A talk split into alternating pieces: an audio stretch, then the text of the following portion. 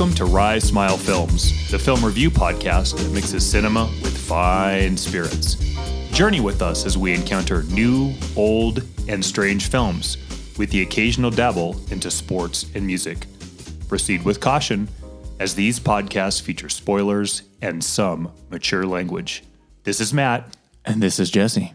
Today on tap, we have Guardians of the Galaxy Volume 3, starring Chris Pratt, Zoe Saldana, Dave Bautista, Karen Gillan, Pom, Pom Klementieff, B- Vin Diesel, and Bradley Cooper.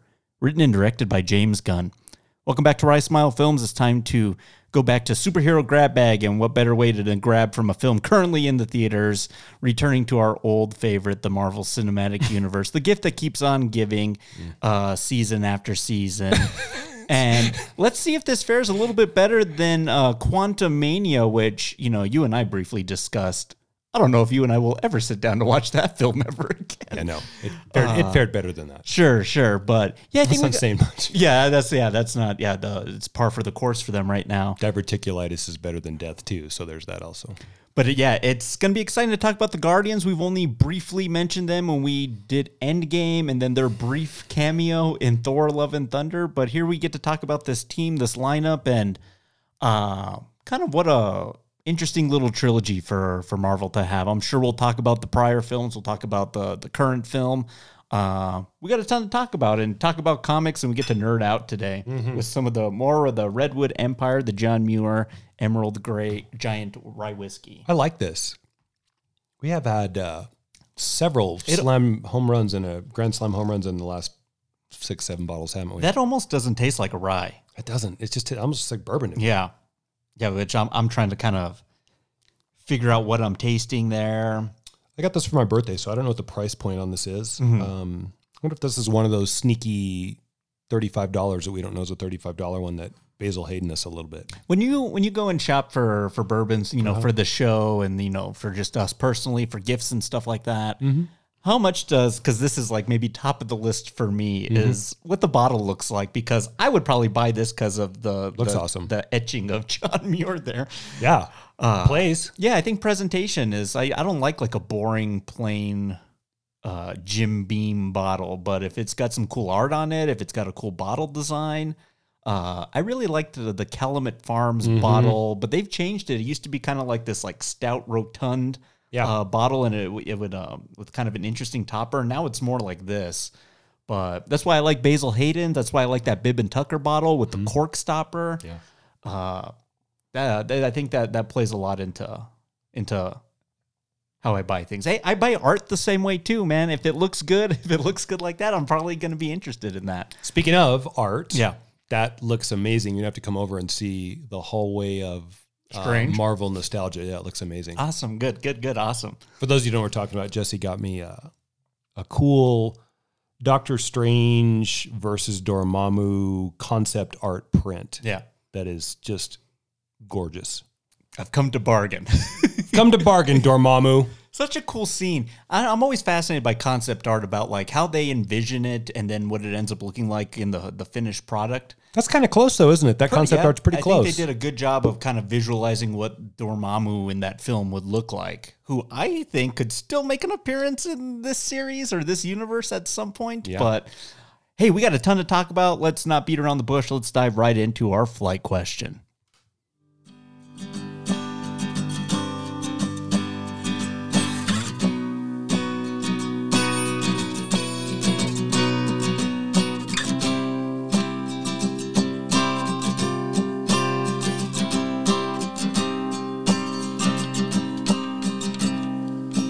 When you were here before. Couldn't look you in the eye. You're just like an angel. You know, we were talking about. Are you a Radiohead fan? hate them. Really? Hate them. Yeah. Uh, that's actually Like literally hate them. yeah. I can't like. I'm ready to turn the leave the podcast right now. I hate them. But that's even early. That like I, I can see when you get to to and uh, all this, Paranoid Android yeah, and all all that that stuff. Like I'm not I'm not a huge fan of that, but I like kind of this early stuff when it's kind of kind of a little rooted in grunge a little bit. yeah. That might be my favorite song of theirs, actually. Uh, Interesting. Yeah, we'll talk about music today and how music fits into the Guardians as a whole. But Before we get into that, I got it. Well, Yeah. Let me ask you one question, since because I doubt it'll come up again. yeah. Were you okay with this soundtrack? Uh, you know, when you told me you're like it, it's the weakest one, I, I think I agree with you. It's the weakest, but when I did hear it in the film, how it was used in the film, it's got it's got its moments. It's got some questionable choices, but they, they got Earth, Wind, and Fire in here. Uh, they they they had a interesting Beastie Boys number, which I'm a fan of that band. Um, I don't know about the Florence and the Machine number at the end. You know, Too that contemporary. was yeah, maybe a little too. Yeah, I think I think that's about right. I kind of like the Bruce Springsteen song in the credits. Uh, yeah, it has its moments, but then yeah, I think uh, the other films I think have some more more deeper cuts that I think play a little bit better. But overall, I think I think it was okay. Okay. Yeah.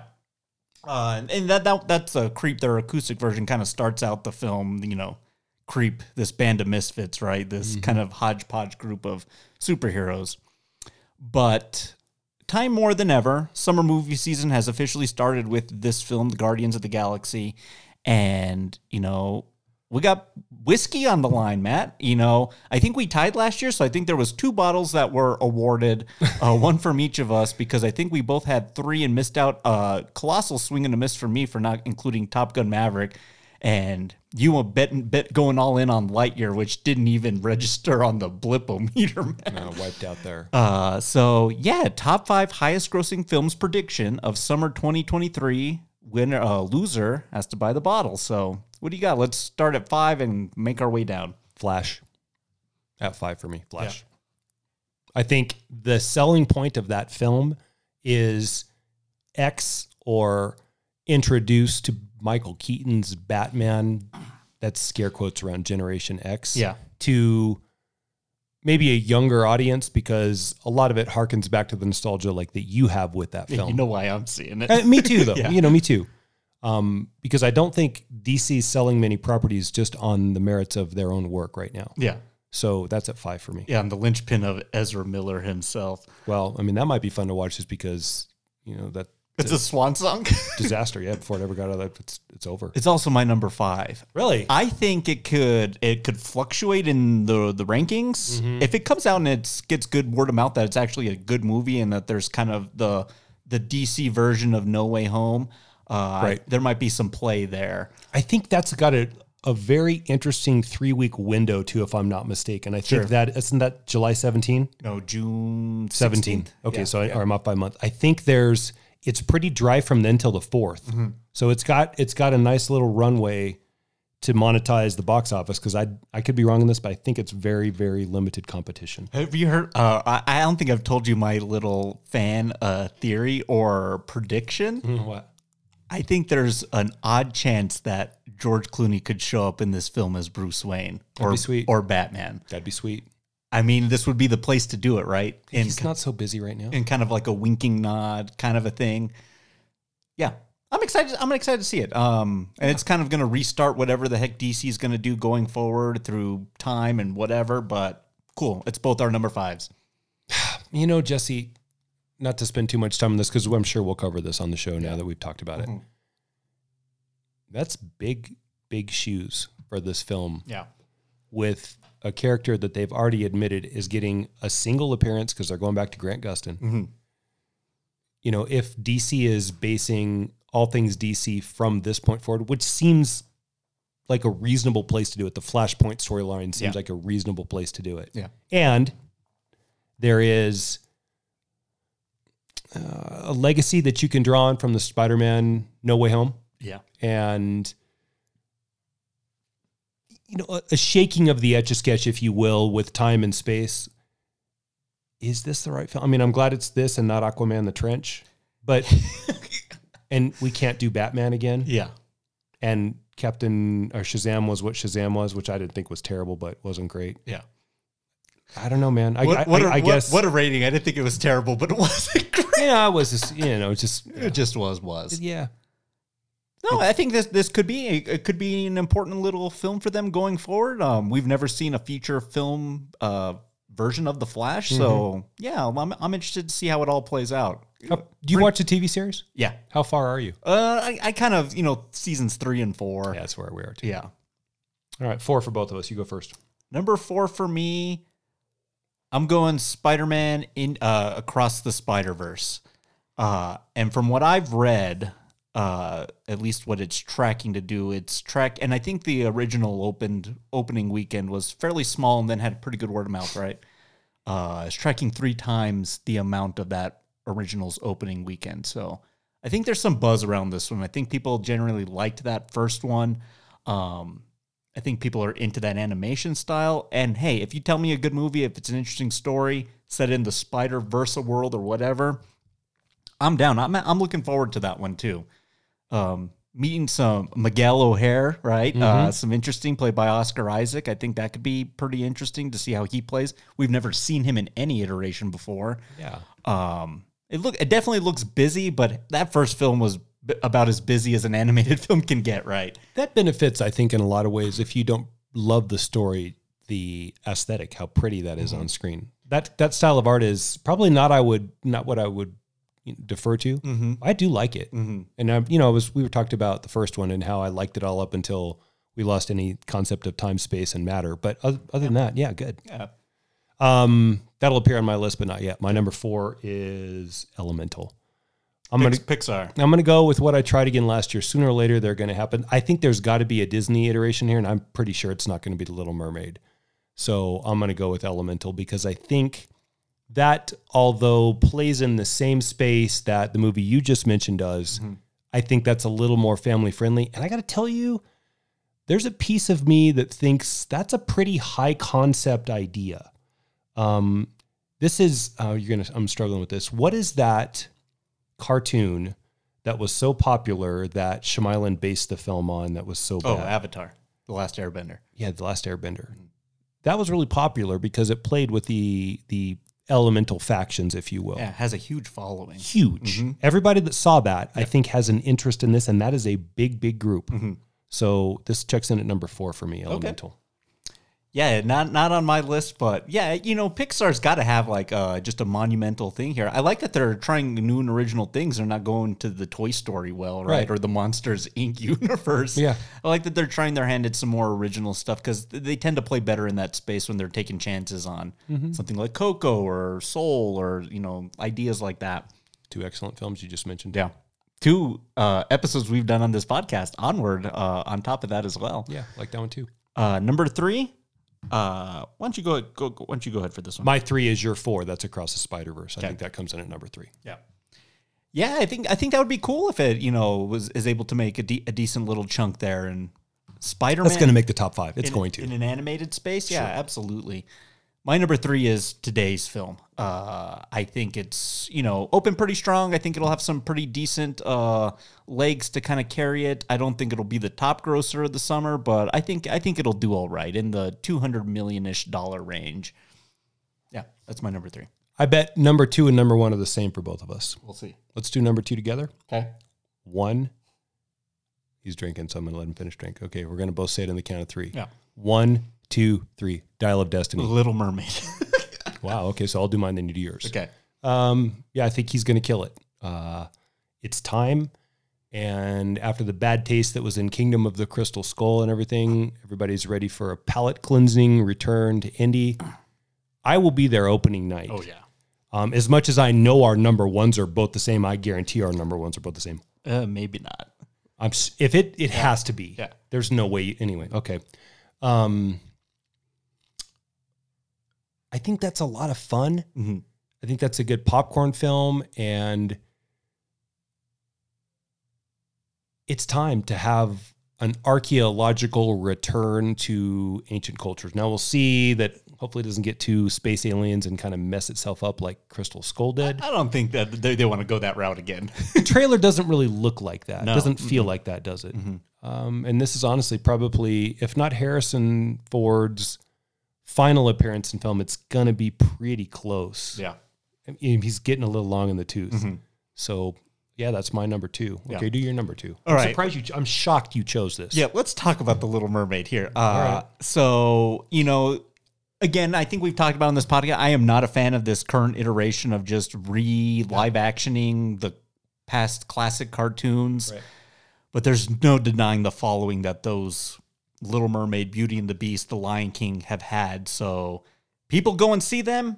They were just like okay films. I don't want to see this movie at all. I don't think it's going to translate well to live action when it's kind of perfectly suited for animation. Um, but I think it's going to open big, and it, Memorial Week is kind of coming out at the perfect time, and it's stuff for kids, and, and then that that kind of millennial Gen X nostalgia factor is going to play into that. I mean, Lion King was the highest grossing film of the summer when it came out. Uh, I think in 2019. Uh, I think this will play pretty big. How big, I don't know, but it's going to be here on on this top five. I think it's going to flop. We'll see though. Okay. Um, If it flops, I mean, I think that's that would be you know more cause for the argument of they need to kind of stop because in the pipeline is Lilo and Stitch, Moana live action. Jesus. Uh, they're just they're just checking all the boxes at at this point, but uh, I don't think it's gonna flop. Of all those live actions, um, I'll tell you what mine is, then I'll ask you what yours is. You know, my favorite's The Jungle Book. I Yeah. thought that translated really well. Yeah, that one was that one was good. That one that one was good and fine. And Lion King's pretty good too. What's your No, no, favorite? no, no, the Lion King one was not good. It wasn't? it was. I thought I liked that. I, that was trash. that was. You see, because when you I, know, tra- I think I like that. I think we saw that. Wasn't that? I think we may have saw that in Phoenix at that. Yeah. Um, anyway, keep going. It was just weird seeing photorealistic animals try and sing songs. It just like like visually, it just did not compute. Uh, I did not like that one. Um, so yeah, no, the Jungle Book was my favorite for sure. did you see? Um, Aladdin, yes. yeah, no, that was terrible. Um, did you see? Oh, um, my God, Matt, the Asian American one. What the hell's that? Um, where she dresses up as the the girl that dresses up as the Oh, Mulan. Yeah, Jesus Christ. No, I did not see that one. That was kind of a COVID casualty. yeah. Um, I don't know if I heard a lot about that one. The, and then the other either. big one was Beauty and the Beast, which I saw. That was fine, but you know, I kind of I prefer the animated one for that one. this repurposing is it's tough. Man. Well, isn't it the antithesis? It's the complete antithesis of I think what Disney stands for, which is innovation, Imagineering, uh, as you will, and uh, just kind of pushing the envelope of creativity. What does it say that you're just redoing what's already been done? I think that's stupid. I'm with you. But the movie's gonna make bucks. I don't think I'm going to see it. oh, I don't want to see it, but we'll we'll return to this conversation later. So I'll give you why I don't think it's going to make money. Mm-hmm. Is that showed my daughter, like everybody else, loves The Little Mermaid. Yeah. And even though she's way way old for the theatrical release, or way young for the theatrical release, which Yeah. she certainly knows it. Eighty nine. Yeah. She- she's like, Dad, I don't want to see that. Mm-hmm. It's tough. We'll see. Until, until they stop making money, they'll keep making them. I mean, they just threw out Peter Pan and Wendy on Disney Plus two weeks ago. Yeah. I wasn't no part of that either. Nope. No one saw the Pinocchio with Tom Hanks as Geppetto, man. Like Nope. that was Robert Zemeckis' Pinocchio. Are you kidding me? Yeah. So that yeah, they uh, we'll see when they stop. But Interesting choice. let's talk about number one, and then we'll talk about maybe why I chose went the way I did. Well, I chose Oppenheimer. Yeah, we just watched the trailer Obviously, too. I chose Oppenheimer. It's Yeah. it- yeah, by a mile. I went with Dial of Destiny for my number one for a lot of the same reasons that you said. It's the swan song for Harrison Ford. It's the swan song for that character. I feel like that's gonna, you know, bring in a lot of like Force Awakens nostalgia. I don't think it'll do quite those numbers, but I think people want to see Indy's final ride, and it can't be as worse as Crystal Skull. There's no way. No way. No way. No way. Uh, yeah, this year I wanted to play. Uh, I want. I want to win. I don't want to be behind the bottle this year.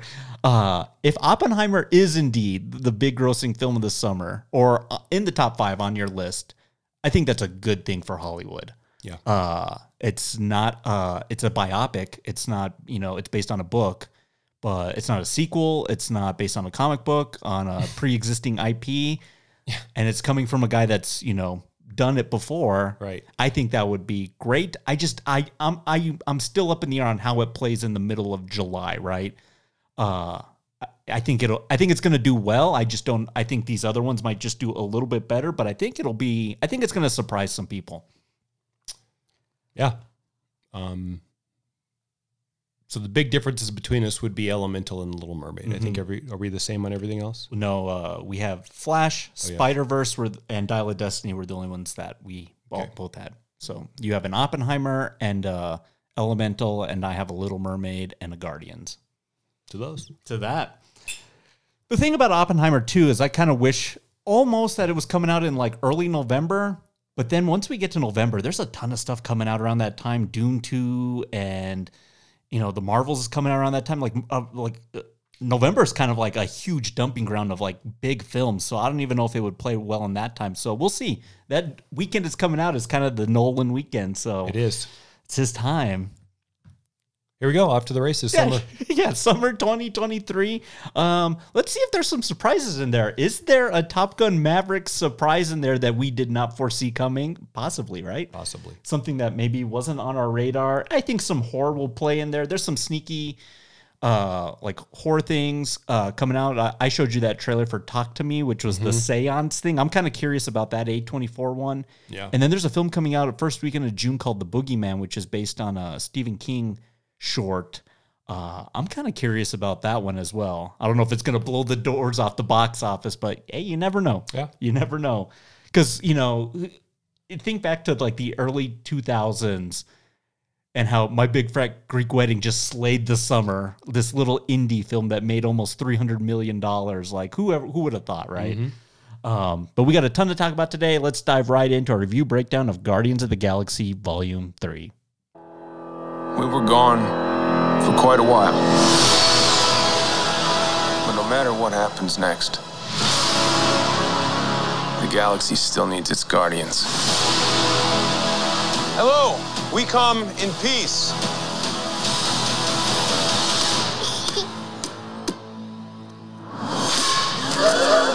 Come on, Drax. Seriously, dude? No, no, no, no! Don't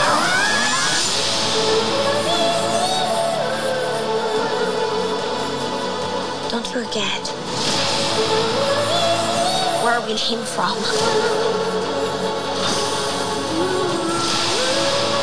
We have been running our whole lives.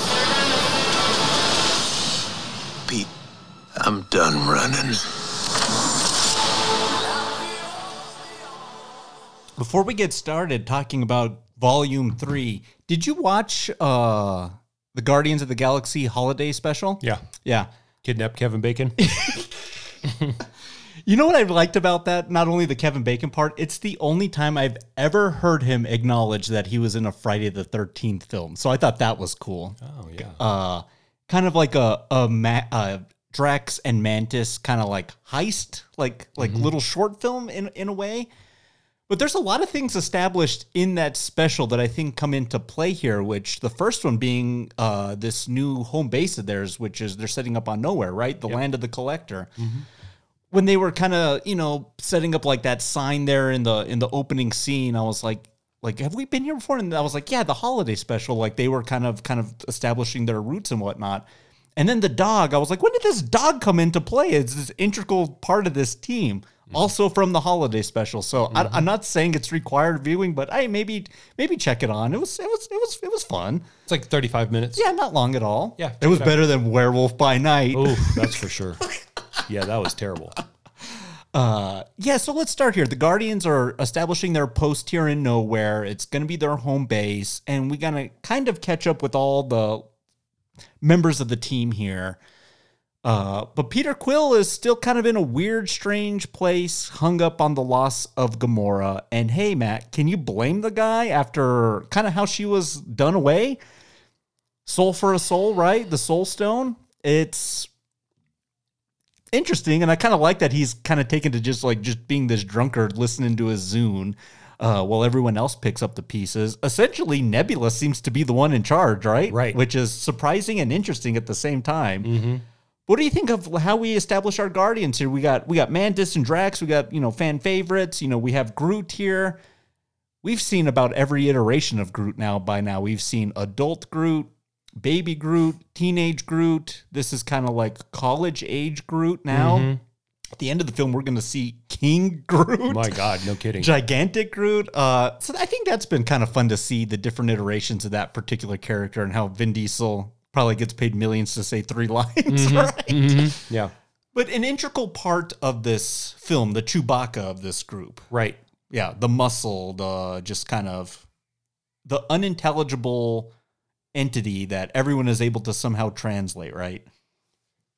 We have to address Quill and the affections that are wasted now because Gamora's not around and, and how he squares that. I think Well, that th- well, there is a Gamora around. It's just not the one that has any interest in him though. yeah. You know, as a guy that I think in this series has suffered from isolation and loneliness and abandonment, I buy that for him. But I'm going to make this statement to you now. Other than him and Rocket a little bit, I don't buy another character's arc in this entire film. Yeah. His his arc is the only one that I buy linearly with what's been set up. I get it. Like, you know, you look at the tragedy that has been in all of their lives, but to a certain degree, Quill's even more so. Man, I get it. Yeah. I don't want to do this anymore. I don't want to be anybody's hero. All I want to do is bury myself in this bottle. Mhm. And I'll be damned if anything is going to usurp this sorrow that I'm going to feel. And I think what you do start to see, though, is if you needed it, maybe if you needed it, I, I didn't need it, but if you needed it, Mhm. the camaraderie between the Guardians with each other, because they're really having to pick up his pieces around every turn, even when he's an asshole to Rocket, because I think Rocket's listened to his Zune. Yeah. That's mine, you verb, you know, whatever calls him, The trash, panda. Yeah. So they're willing and able to give him the grace, offer him the grace of forgiveness. But what's strange to me about that is the rest of the film for me feels very, very angry. This film is an angry film. Mm. So that's what I have to say about that. What do you think? I think it's a good start for our characters here. And much like yourself, I burned parts one and two uh, going into this one, and Well, those played well upon rewatch, didn't they? they, yeah, I think I think they all complement each other really well. I think into James Gunn's strengths, I think he you know understands these characters pretty well and what makes them tick. Especially in part two, man. Like I don't know, like what tapped into Drax, but he is just comedic gold in that film. Yeah. Uh, but everyone kind of has their moment to shine, and kind of a little detail that I had kind of in the first Guardians, Rocket, and we're gonna probably talk a lot about his character here. I'll just say right up front, I think he might be my favorite member of this entire team, and we'll we'll, we'll talk about the journey of this character all the way through this film. But Okay. they kind of pick him up. He's just like a bounty hunter. He's kind of the Han Solo, and Groot's the the Chewbacca. These kind of like bounty hunter mercenary characters. And what I really liked is in part two, uh, the music is just as important to him as it is to Quill. He's like rigging up like that speaker thing at the beginning, and you see him in the opening of this film. Like he wants the Zune to go put on his like little sound system in his little apartment Yeah. because the music's important to him to kind of get hyped up to get amped. It's it's it's grown on him a lot. Yeah. Uh, and I think that's you know kind of create an interesting bond between these two characters, right? How do you have an emotional bond between a talking raccoon and uh, a humanoid who's been in space for most of his adult life, right? Yeah. And I think they do a good job in this film. I think uh, the the Chris Pratt Bradley Cooper dynamic I think is pretty well figured out. But yeah, there's not a lot of arc for like Drax in this film or like Mantis. But I don't even. But I don't know if the film has room for to go into a, lot of areas of depth and and kind of you know overall changing other than being part of the of the team like are we going into the the overall depths of Kraglin's character trying to learn you know what I mean uh yeah, I think you know Gamora's you know at the front there. You know where does she fit into this? Are they able to persuade her to go along with the plan, even though she hates Quill's guts? It's not the same version. She tells him many times that was somebody else. But is she going to still be a part of this team when it matters? And I think she does when it does matter. She has, I think, a pretty a pretty pivotal moment in the film. But I'm interested in Nebula's uh, role here in this film because a couple times I thought that they tried to like almost kind of do a love triangle between Quill, Gamora, and Nebula. And for all the kind of qualms with Nebula's character, like I think being more villainous Mm-hmm. through a lot of these films than not, I think she's really come around, especially post Infinity War and Endgame, to really helping out the hero quadrants of these teams, but like always just being really stern and kind of gruff the way she's done. She's a robot, ladies and gentlemen. I mean, what what do you, what, do you, what, what more do you want from that? With the chip on her shoulder because her dad turned her into a robot by torturing her. Yeah. I buy her angry. Mm-hmm. She needs to be angry. Mm-hmm. Whether that's you know, my sister set me up for some of these terrible things that I went through because she didn't want to have to go through it. And she seems to be favored among this team. Mm-hmm. And everything that I do is hard, hard, cold, stoic, angry. I know stoicism and angry don't really go hand in hand, but somehow she seems to pull that off. Mm-hmm. But what's great about this early on for her is what does the team look like if Quill's in a bottle and she, as the de facto leader, has to champion the cause of what is next during what starts off, doesn't continue though, what starts off at a relatively peaceful time for the Guardians. Yeah. She is a warrior type. I don't mm-hmm. want to say goddess because that's so overplayed, but warrior character. Yeah. What does a warrior character do in a time of relative peace? Yeah. Stew. Yeah. Wait for the next conflict, right? So then here's one of the things that works, and it's not going to play for me throughout the film, but this it's set up really well. You bring the Ravager version of Gamora back, who now is back to Guardians One, maybe even pre Guardians One level of discontent. Yeah. And those two girls are going to have a natural rivalry. Rivalry, mm-hmm. sorry, not Yeah. rivalry, mm-hmm. revelry. That's a song you play. Yeah. I think all that's really good. Yeah. Meanwhile, Peter is, if you want to say, kind of comedic, even though Drax is kind of more of the audible comedic of the group. I think the Quill character in Guardians rounds some of the edges where Yeah. the soft spaces on the pages don't have hard action written in black and white with these sometimes failed attempts to prove just how much he is the man. And even though he is, to a certain degree, he also isn't. Mm-hmm. Let's be really honest about this. There is a huge, huge piece in this story that I think Quill needs to square. And yes, the death of Gamora ties into this, but you know what the real piece for Quill is that I thought was kind of a miss here? They had Thanos beat. Yeah. They had him. Mm-hmm. And he screwed it up. Yeah. He would thank you because it gave us a, a, nice end of the story, sort of. yeah. How do you square that? Mm-hmm. Yeah, big piece of that. Yeah, the snap is kind of sort of your fault. Kind of is. I mean, they had him done. He Thanos was done. Oh, it was off the hand, and it was Such a crazy scene. yeah. so. He should have a chip on his shoulder too. But and I think I think he does. I think if he can quell the storm of bring this Gamora back, I think that might solve a little bit of it. But in an interesting way of like how relationships work in in real life, it, at the end of the film, I think he kind of grows up a, a little Yeah. bit and kind of is like, I think Time to it's- move on. I think it's okay to move on. sure, I'm with you there. and I was okay. I was okay with that, Mm-hmm. and I, I like that they did enforce. I, I, I- like I said, they allude to like this. There's this interesting scene where they're in the the organism base planet, and he looks at Nebula in like a way of just like, "Hey, wait, kinda hot. Hey, wait, yeah, wait a minute." She's like, and she's like, "What?" And he's like, "What? What?" And they they have a nice little back and forth. Cut it out. But I kind of knock it off. I kind of yeah, that's what she says, and I kind of thought I was like, hey, if if Gamora's giving you cold shoulder, like m- maybe maybe you go this route, but that would never really work either. So Right. uh, yeah, he's he's just stuck in an interesting place, but yeah, dare I say, I don't, you know, Quill's the leader of the Guardians, the de facto, he's the first character we've seen. Um, but this is kind of almost, this is kind of almost Rocket's movie redemption, Yes. origin, Yes. come together moment. Yes. And we see it instantly here when he takes his Zoom back to his little apartment and then through his window, here comes Adam Warlock that is just, you know, he's coming to snatch this little raccoon. We don't know why yet. We don't know, you know, what's going on here, but we're introduced to a, a new character, uh, kind of a big Marvel character, actually. I'm surprised they didn't try to introduce him for the Infinity stuff when we were doing the Gauntlet because he plays pretty heavy into that storyline. And again, the, the Infinity Gauntlet story was, you know, loosely adapted into what they did on film, which is fine.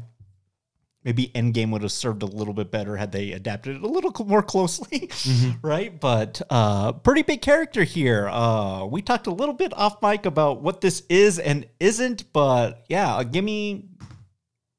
Let's talk about Adam Warlock real quick, and then we'll we'll get on to why he's snatching our beloved raccoon. the creation of the sovereign that's been teased out 15 films ago Mm-hmm. with I was going to say her name's Cassandra, but it's Aisha. Aisha. Yeah. I like almost Cassandra. Cassandra. She feels like a Cassandra. Yeah. I always looked at the way he was presented with Aisha and the Sovereign as Frankenstein's monster. And mm-hmm. there is a piece of that still in him, but this is one of the bigger misses in the film for me. Not because I'm some Adam Warlock apologist and I want him to be all things great. I, You got to justify that Adam Warlock back tat you got, don't you? I know, Shh, Jesse. That's why we're not on YouTube. Uh, he's fine. Yeah, he's a really powerful character. Served a purpose in the Infinity War. The ship's kind of sailed now. He's still there, Yeah. and he's sort of now serving as. And he was teased at the end of volume two, right? Yeah. He's like, I incub- shall call him Adam. he's incubating in his chamber, right? Yeah. I guess he's serving as maybe a little bit more readily disposable muscle for the sovereign than the spaceships that they seem to deploy from their pods of spaceship control some distance away. Yeah. It's fine. He's fine. Um and I think where this is starting to go has possibilities. Why does he want Rocket? Yeah. Um, he looks cool. I think the character's played well. He's powerful enough for me to believe in what I know Adam to be with my prior history. Yeah, it, I'm on board. I'm. It's not going to last, and it's not going to totally break either. But Sure. yeah, I'm fine. It's, he's fine. Yeah, Yeah, I think his Where are you at? I think his look, his com, his costume's really cool. cool, I think yeah. his gold skin, uh, yeah, played by Will Poulter, who uh, was the original Pennywise before Bill Skarsgård, and then got kind of dropped from that project. But he was really good. really, I didn't know that. Yeah. Did they shoot with him? Uh uh It was when the original, it was before Andy Muschietti came on board as director. He was like the first director's choice as Pennywise, which that could have worked pretty well. We're the Millers is my favorite role that he's been. Yeah, in. that movie's really funny. Uh, Will Poulter's really good in Midsommar. Oh yeah, he's in that too. You're right. Uh, Yeah, I think the looks good. I think you know the power set. You know, I think James Gunn does a good job because it almost borders on like Captain Marvel, Doctor Strange, or Scarlet Witch territory, where it's like, okay, how powerful can this guy be? Which I think at the end of the day is pretty powerful. yeah. Um, but I think they, they they pull that back a little bit to make it a little more realistic for this group of characters. So I think it plays pretty well. But for whatever reason, uh, as the film goes on, they decide to get real dumb with this character, like almost the blunt of the uh, like the burden of the joke. But he's like he's like really stupid. He's like really stupid, and uh, I don't know if that was the way to go. And then also, I don't, I don't know if we'll talk about you know the direction that the film decides to go with its villain and its antagonist but i don't know if i'm buying like adam warlock villain of the film either right especially taking on the guardians because we know their skill set i mean they're still like fairly normal right Right. um Do not buy it because you see him as too powerful for them? possibly Okay. and maybe i'm just thinking of my marvel future fight No, game that i play daily because he's registered like quite powerful in that game He is powerful. him and uh Sentry, right? Mm-hmm. Yeah, th- there's like this like almost like pseudo Supermans Yeah. in the MCU, and like these are like two of the guys, right? Blue Mar, do you know Blue Marvel? Yeah, yeah, he's like another one of those guys floating out there, like these like caped super flying guys that I think you got to be kind of a little careful with, right? the introduction of Adam Warlock to Marvel canon proper mm-hmm. is on par with the level of the Eternals. Now I know that's laughable because the Eternals is a terrible film, but if you take what the Eternals represented, how long they've been there, and these minions, these heralds of of these larger than life godlike entities that are that are you know choosing them to do their bidding. Mm-hmm. Adam Warlock is only a standard deviation less powerful than Thanos. Yeah. Okay, we don't have to worry about all that in the film. He's been in the movie for four or five minutes. If you take that kind of power and turn it into gold skin and just lasers, which is kind of what he is in this, just gold skin and lasers. He can fly and he's super powerful. So garden variety skill set of superhero abilities, but like really strong lasers. Mm-hmm. Is he Cyclops? Because. Okay, so if he's Cyclops, then does that get into a leadership ability? But then you brought up another key point, which gets back to the Frankenstein monster of this that I know they had to have addressed and must have got changed in some rewrite.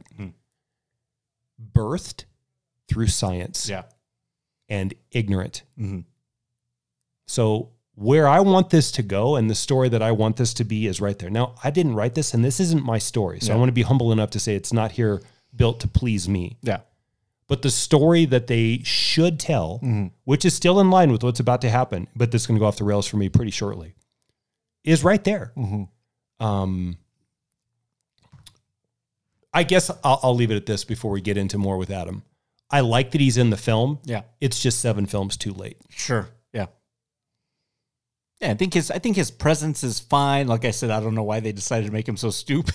Yeah. But yeah, and then Do you think it's stupid or do you think it's newborn naivete? I guess yeah, maybe to the Frankenstein thing, it is a little early Frankenstein where he doesn't know what fire is, right? Yeah, right. Kind of learning like yes. relearning life, so to speak. So okay, I guess I buy it, but it's played to like way too much comedic effect for me. Way too much. Um, but like short of like walking through the door frame and knocking your head on the door jam, kind of Sure, stupid, yeah. like slapstick almost. Yeah, yeah, almost. And and uh but I, I don't think his story's done. I think, you know, I think Gunn and crew were smart not to kill off this character like they're notorious for doing at the end of all of these films, right? True. Uh, so I think we'll, we'll see more of him. We'll see how he grows. We'll see how he fits into the grand scheme of things. I think that's there's just a lot of like front forward power with the characters like around right now, right? You got Captain Marvel, you got Scarlet Witch, you got Strange, you got Adam Warlock, you got Thor floating around out there with uh, Lo- Thunder, right? Love and Thunder. As good as you, I like that that you said front forward. Yeah. Do you mean are you pro, like for that in this context? Do you mean physically imposing? Yeah. Oh no, no, no. Like pow- like power, kinetic energy, Right. power. Yeah, like at you, coming straight at you like Yeah. a bullet. Like it's a lot of energy. It's like a lot of like Jean Grey power, right? Oh, God, yes, yes. And I just I don't know how they're gonna address that later. well, I'm going to address it in the flight. Sure, okay, that's the nightcap. That sounds good. Um, because where you know where my interest lies is in like Spider Man and Daredevil and like these street people that like Yeah. can't fight those people. Right. They're just way overpowered. So It can't always be lasers. yeah. Yeah, I don't know what Avengers Kang Dynasty is going to look like, legal battles considering, or Secret Wars, but they got to find a way to just kind of wheel it back a little bit. That's why Infinity War was so nice because on top of like Iron Man and Strange, I mean, you still had Cap and Black Panther and uh, uh, Black Widow. So you still had like a lot of human component there. Like I, they can't just get all front heavy.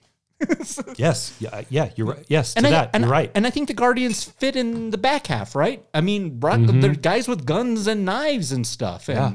yeah. Yes. I think that's why I've always really liked this team is it always feels fairly grounded, even though it's very fantastical and in space. Um, there's just something that's always been interesting about these characters. Do you believe the way I do that the pirates are akin, the guardians are akin to pirates? Yeah. Okay. Yeah. If we both agree with that, then where pirates really, really work is fighting mercenaries. Pirates don't work fighting blitzkrieg. Yeah. And part of the challenge of taking a team or a collection of heroes, if you will, mm-hmm. and making a battle with some opposition interesting is creating that opposition interestingly, three dimensionally, with subtext that isn't just he who has the bigger guns is going to win the shootout levels mm-hmm. of showdown. Yeah. Again, we've talked about this over and over Doomsday versus Batman. Yeah. There's a lot of things that don't work. Mm-hmm. And this is nitpicking a lot of really pickable nits. Mm-hmm. But Batman on the side of a balcony firing fucking batarangs at, at, at Doomsday is silly. He needs to be in the Batcave organizing some larger cerebral attack on this because that's where he fits. That's Batman's superpower. Bruce, Lois is the key. Martha! Good God, that film. Uh, So, no, back- I'm with you though. Yeah, yeah. It So is Warlock Blitzkrieg Yeah. versus Pirates? a little bit. Yeah. Ah, yes. Yeah, yeah. So I'm, I'm glad that the I'm I'm kind of glad the film doesn't decide to go there because I was a little I from watching the trailers I kind of didn't know like who's the bad guy, what's going on here. I was kind of because yeah, it could have been a lot of laser firing, and I don't know how Groot and Yeah. Rocket fight a laser man. Right. Right. Um, so Adam Warlock really, f's up the place, right? And you know, Rocket's in pretty bad shape here. They introduced a pretty interesting piece of tech, which is like this like chest pad, which can kind of just like almost like a defibrillator, but it kind of like finds what's wrong with you and like cures you up really, really quick. God, hurry up and make that science. Yeah, come on, science. Yeah. But they use it on Quill. It works pretty quickly, and then um, they try and do it on Rocket, and it's just like not computing. And Rocket's in pretty bad shape here. And as a viewer, like I said, I established is like I've always really liked this character, and we know this is the Swan song, right? Yeah. What is what, Gu- what is Gunn uh, willing to do with these characters? Who, at the end of the day, I don't know if I really want to see any of them go. You go know, forward or, or go as to like death. Mm, okay. there's just a great emotional investment in these in these people. I think I've I think uh, to his credit in parts 1 and 2, I think he's done a great job of writing really likable characters. Uh so I'm not ready for that yet, but oh boy, man, are we going to get close in this thing. Rocket's in bad shape here. And so they they kind of put him on the MRI machine and they can't use the thing because there's like a like a kill switch in him and in order to use this, they have to the bypass his inner machinations, and yeah, it looks like it's going to be curtains for him. And so it introduces a couple things that I know we like in storytelling. It introduces a a time clock. Rocket's got 48 to 72 hours so we can cure him up or he's toast. B, it's a kill switch. Who made this kill switch? Ogre Corp? Uh, what the hell is this place called? Orgo Corp we got to do a heist. We got to go get this thing from this place so we can save our friends. So it almost becomes like a thievery rescue mission to save our little beloved raccoon. I'm on board with that. I like I like both of those things. Uh, I don't like that it takes Rocket off of the table for a huge chunk of this film. But if his if he is the emotional crux of this film, I'm okay with it because you know th- he does get some interesting play here uh, going forward. But yeah, I don't know what we're in for at this point. To Gunn's credit, I'm I'm kind of on the edge of my seat. The trailers didn't really give a lot of this plot away. Um, yeah, where where are you at here? I have a lot on this. I don't know when to present it though, because as we get into the movie, it's the discussion for later in story. I do like what you said about the emotional crux of the team. Let me talk about that for a minute. I I hadn't thought about that until you mentioned it. Okay. He certainly, for a portion of the first two films, has been oh the most Contentious, intense, yeah, but also the spits in authority. the quickest to offer a paw olive branch, if you will, next to Mantis. But I'm not going to use Mantis because Mantis wasn't in the first film, and she's just sort of like Zen peace chick all the time, except in this movie in the fucking weirdest scene of all Marveldom. We'll get to that later. Um, he's going through something, and I think Rocket's backstory has been teased enough to where we kind of take a Weapon X approach. Like, what did those terrible people do to you Yeah. to create this version? Although, even though that sucks for you, I really kind of like it because without you, there's no Wolverine, or I mean, Rocket. Sure. Okay, so whether that's OrgoCorp or whether that's Weapon X, I think all of that stuff plays. Here's where I'm starting to wonder, though, if maybe this is the larger problem for me for parts of this film. Mm-hmm. The way we're introduced to Quill, who, even though Rocket might be the soul of the team, and you could make a case for Drax in that too, but okay, let's. I'm I'm with you. Like, let's go with Rocket. Yeah. Quill's terrible tragedy driven to the bottle Yeah.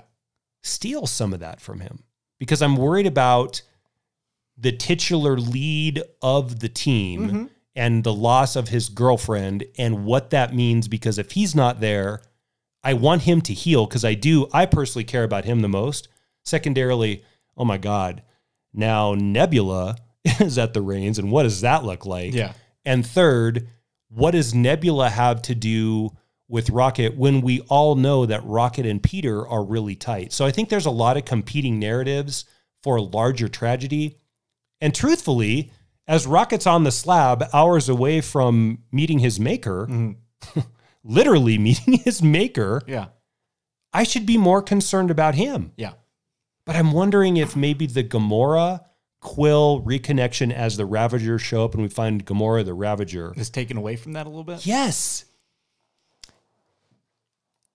I'll just kind of let the cat out of the bag real quickly. There's a moment later that nearly broke me in this film emotionally, and we'll, we'll, we'll, we'll get to it. But I thought it was really handled really well, and I haven't been very positive of Chris Pratt on this podcast. You have not? Listen to our Jurassic World Yeah, no. episodes. Not, yeah, no. Uh, I think it's his finest acting moment in that particular scene. We'll- Oh, I wanna hear it. No, Tell me. We'll get to Oh, it. get to we it. Oh, we, okay. got to lead up to it, but the review of the other films, I think, really helped this argument, and especially part two. Do you remember that scene in part two where they're flying through the minefield and they're both jockeying for control of the ship? Yes. like there's this interesting like power play between these two egos Mm-hmm. right i'm the better pilot i'm the better mercenary i'm the better this Because Rocket's the better pilot. yeah and it really comes to a, a head there and i thought it was very an interesting choice that at the end of the film that Yondu actually i think helps rocket realize how arrogant he has been toward his team Yeah. and in order to kind of soften those edges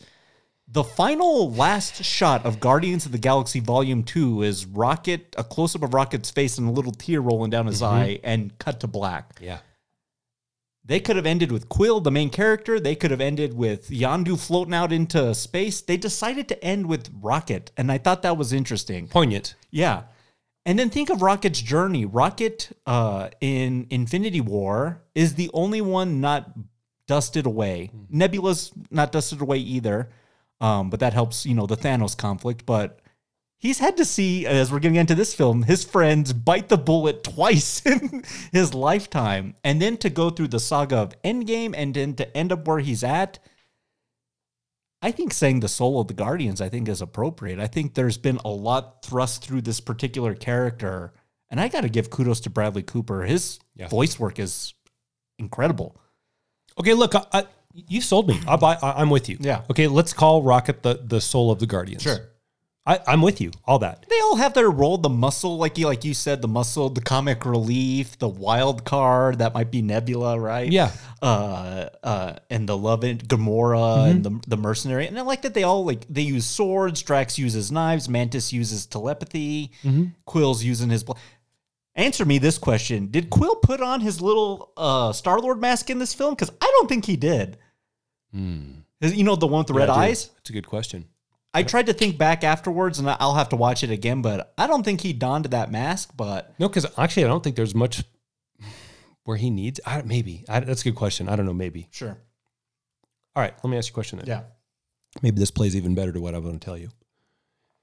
If we introduce Adam Warlock, who has been teased for a number of films, and again, I didn't write this and it's not my story. So mm-hmm. what the hell do I mean? Yeah. And no. If we have a Frankenstein's monster effect working with Adam Warlock, and when the sovereign create him with the help of a ridiculous lead villain, in my opinion, this high evolutionary. And not because that's a bad villain, he's just portrayed like really ridiculously in this film. Yeah. Then Aisha, I didn't call her Cassandra, yeah, goes to the high evolutionary and says, This creation that you helped me forge is off of the rails. Not only is he a complete imbecile, but he's incredibly powerful.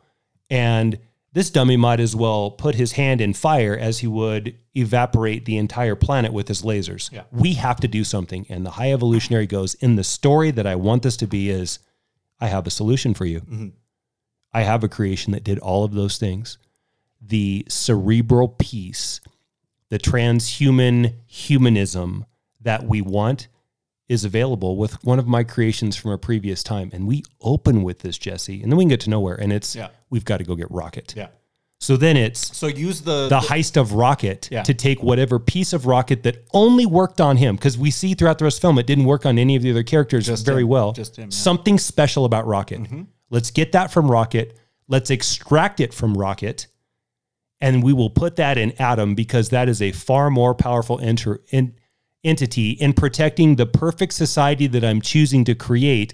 And while I extract this from Rocket, I can use the same piece of more human than human. I thought about Blade Runner a lot in this movie. I thought about Blade Runner a lot in this movie. Yeah. Rutger Hauer a lot. yeah, Roy Batty. Roy Batty. Yeah. I can use this to infuse into a society that won't be failed because an octopus won't be dealing heroin to a bunch of weird, weirdo alien kids. so you get a heist. Yeah. And then it is not this rocket is on the slab DOA. It's rockets getting prepped for whatever extraction they're going to do. You still have all of those things. And the story then is let's fix Adam at the expense of Rocket. It still plays on the soul of the film because the team soul member has been ripped out of it. Yeah. And Peter's a disaster. Yeah. So he's got to make his girlfriend doesn't love him anymore and mm-hmm. she's dead and then reincarnated. His best friend's gone.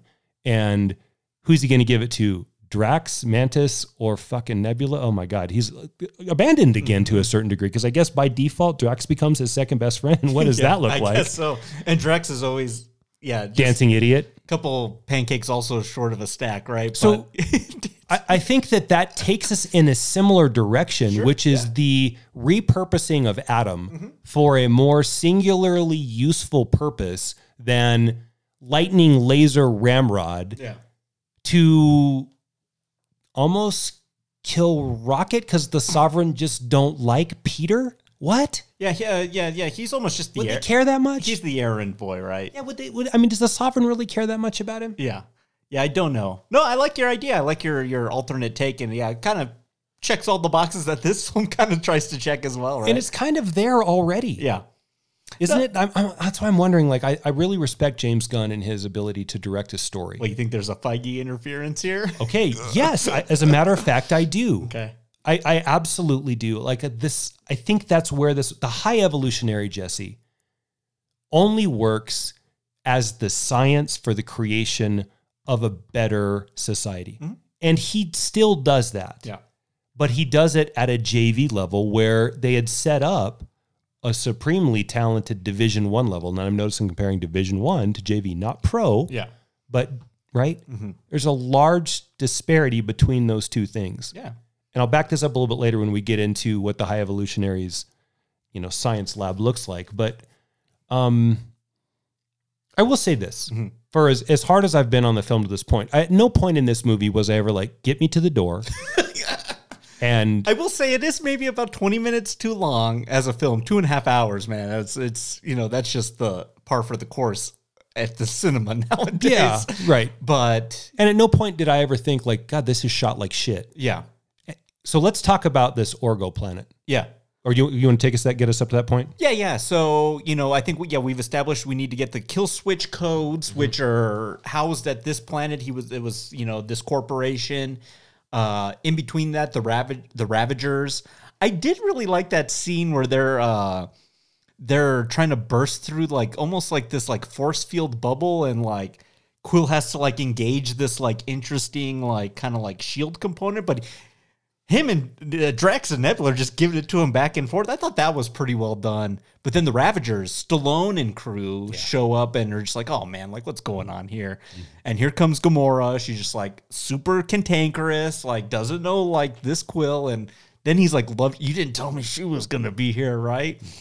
But yeah, they go there, be a, be, be a part uh, of the team, and we're going to uh, board this planet.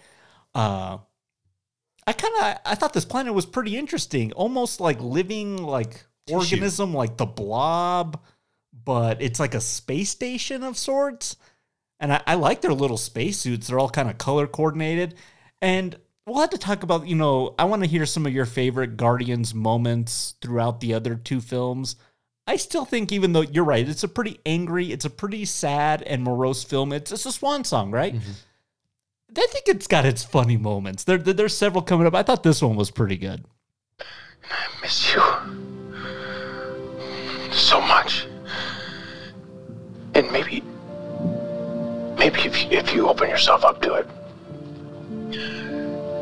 there's a possibility. I don't think so, Quinn. Quill, Quill.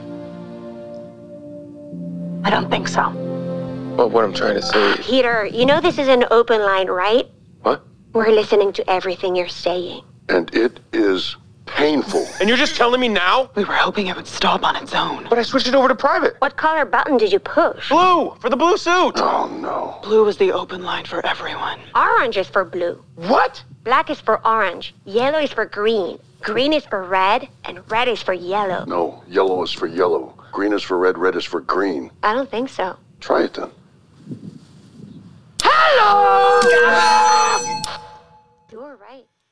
Yeah, it's pretty good. James Gunn's really good at like, you know, he's gonna go to the like the dark and tragic. You know, think of that scene, you know, with Quill's mom in the opening moments of the film, man. It doesn't get as dark as that, right? And able to kind of wheel it back a little bit and still keep it light and a little bit of levity. There's kids in the audience, right? And just have some fun. And I think seeing all those characters interact, they all play off each other so well. And maybe that's just the actors know these they is this their like fifth time playing these characters, right? Yeah, at least, right? I think they know who they're playing really well at this point. So little things like that. And then when when they're jumping on this planet that has like kind of like moon-like gravity, I really like that everyone's doing pretty good except Mantis is just kind of like spinning around. Uh not really able to get her bearings. And then they get inside the ship. And then here comes Nathan Fillion as this like uh like like big suit crew. And he's like, "Hey, I got a guy here. I can't trust that." But like, do you remember that? Yeah. yeah. Like, like this guy. This guy's just the worst. He's like, This "Yeah, guy, yeah. I got one of these. Yeah, I got one of them too. Total idiot. Meanwhile, their spacesuits have flown off into space. So, like, yeah, just kind of creating conflict through comedy, I think works really well for James Gunn. And their time here on this ship, I think, is is is done fairly well. I think so too. I like this part of the film. Take all that comedy that you have, and for me, I found it to be rather disgusting. Yeah. This little Orgo planet, yeah, yes, yeah. oozy and fleshy, and Fleshy. um, because it is right. It's they're in the middle Teeth. of like some tissue. yeah, teeth and stuff. Yeah. Even Nathan Fillion's armor spacesuit is tissue. Yeah. It looks like just scar tissue around him. So when they cut into the ship, which is how they get in there, it's they use like a laser scalpel to remove the tissue so they can complete with all of the necessary bodily fluids and sounds and structures that go along with it. Hey, I'll give them credit. That is really interesting in a funny and disgusting way at the time. And I mean it, Jesse. I've really a couple times like, God, that's fucking gross, man. This place is nasty. Get out of here. I think they've done a good job in this whole trilogy of showing space in rather interesting ways, like planets, uh, like Ego's planet, like has like an interesting, like what dreams may come, Robin Williams, like heaven kind of look to it, right? Uh, Yeah. I think they've done a good, the prisons have like a good, like rusty, jagged look. Yeah. And that's carried over to one of our favorite things, Guardians of the Galaxy Mission Breakout in Disneyland. Heck yeah. it's just remarkable. So yeah, I think they've done a good job world building the cosmic Marvel universe when the other films have kind of not done a good good job. Yeah, to the criticisms I have, none of them are going to be levied in the world building that they've done. And frankly, a lot of Disney's other properties could go to school because Yeah. not every fucking scene needs to be Tatooine. Yeah. Star Wars. Yeah, I think you know How many times have we been to freaking Tatooine? Yeah, a lot. Let's Uh, go somewhere else, And when Tatooine isn't Tatooine, it's just called Jakku. which is Tatooine. yeah. The sand is a little bit more. Oh, and then, you know, we'll have sea salt sand that's red, but it's still just sand. What is that? Uh, the Last Jedi, right? Yeah. What the hell's that planet called? No, no, no, no, no. That's a good ride in that's- Star Tours. I forget what it is. That's gonna bug me now. I'll look it up for you guys. They've done a good. Crait.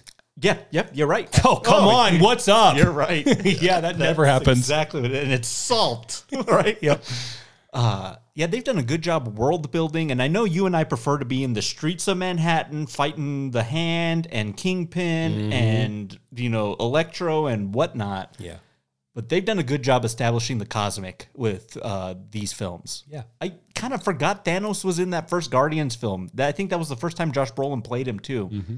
Uh, so they've done a good job of establishing how big this can get while still Well, you forgot because it introduces the amazing villain Ronan. Yeah. Which I told you a little bit better than I gave I him credit for, but he's still just not great. And I then, know. you know, ego to Kurt Russell. That- that- that's a great. Oh, you like Kurt Russell? Yeah, I do. Hmm. But that's a great character, right? Yes. That's a film all about fathers and sons, right? So, Planting your seed far and wide. yeah. Do you do you have a penis? Yes, Drex, I have a penis. Yeah.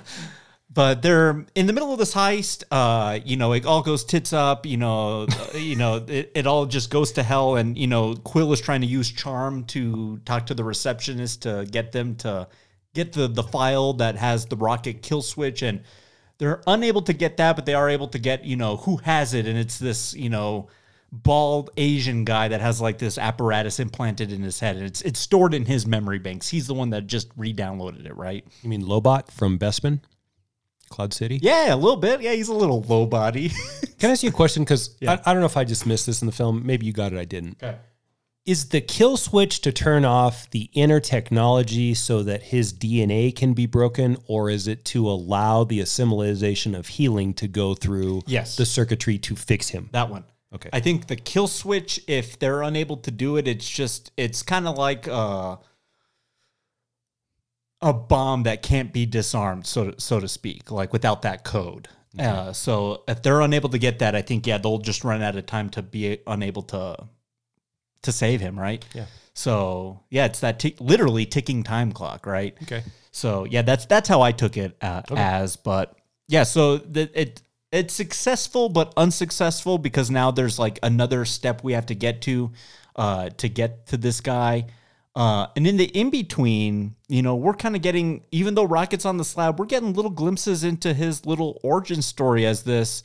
Gotta tell you, Matt, you know, I know we're we're, we're dog lovers, we like pets this shadowy person coming and scratching this little baby raccoon out of this cage, man, that was pretty pretty sad for me. I was just like, what are you gonna subject this little creature to? Yeah. That's just, I think, at that point, a normal raccoon, right? Yeah.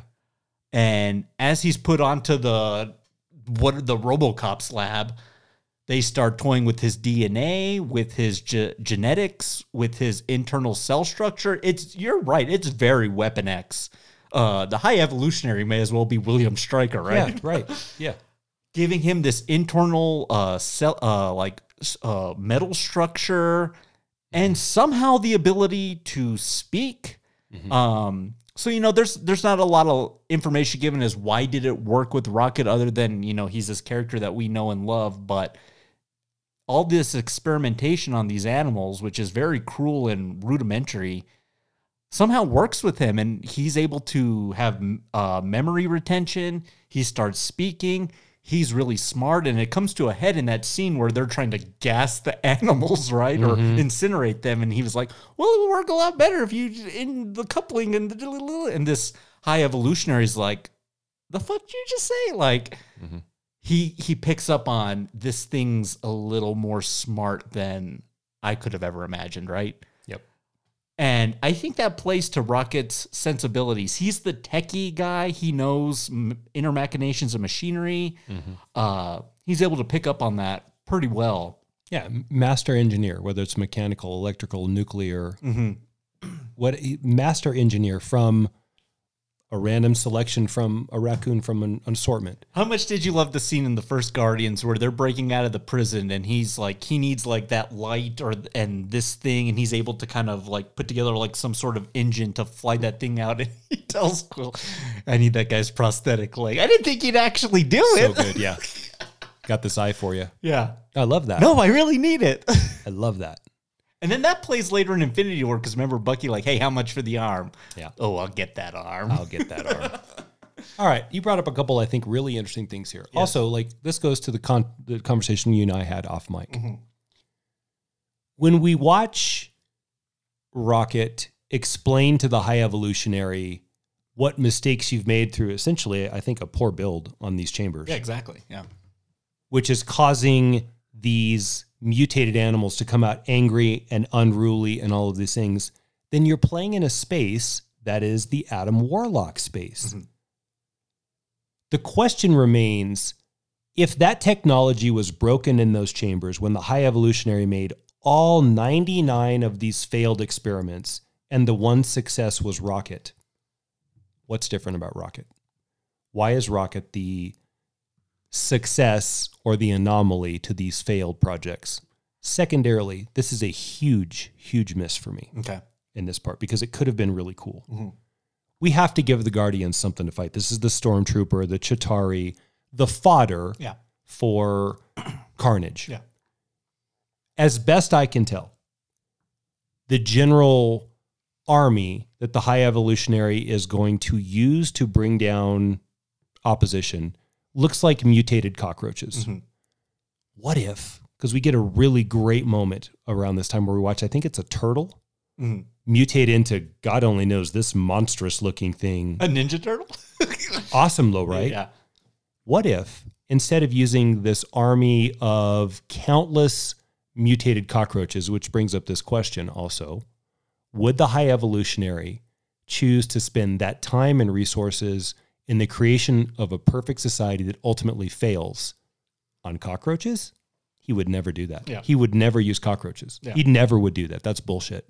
Instead, instead of creating this large army, create me six really cool mutated animals. Yeah. And instead of wipe out 50,000 cockroaches, give me five or six really cool mini boss battles Mhm. as they take on this cadre of baddies Yeah. that bring to the table whether like how about a vulture give me a fucking mutated vulture you know how scary that would look Just do the Sinister Six, right? kind, to a certain degree Yeah. yes that's what i'm getting to Yeah.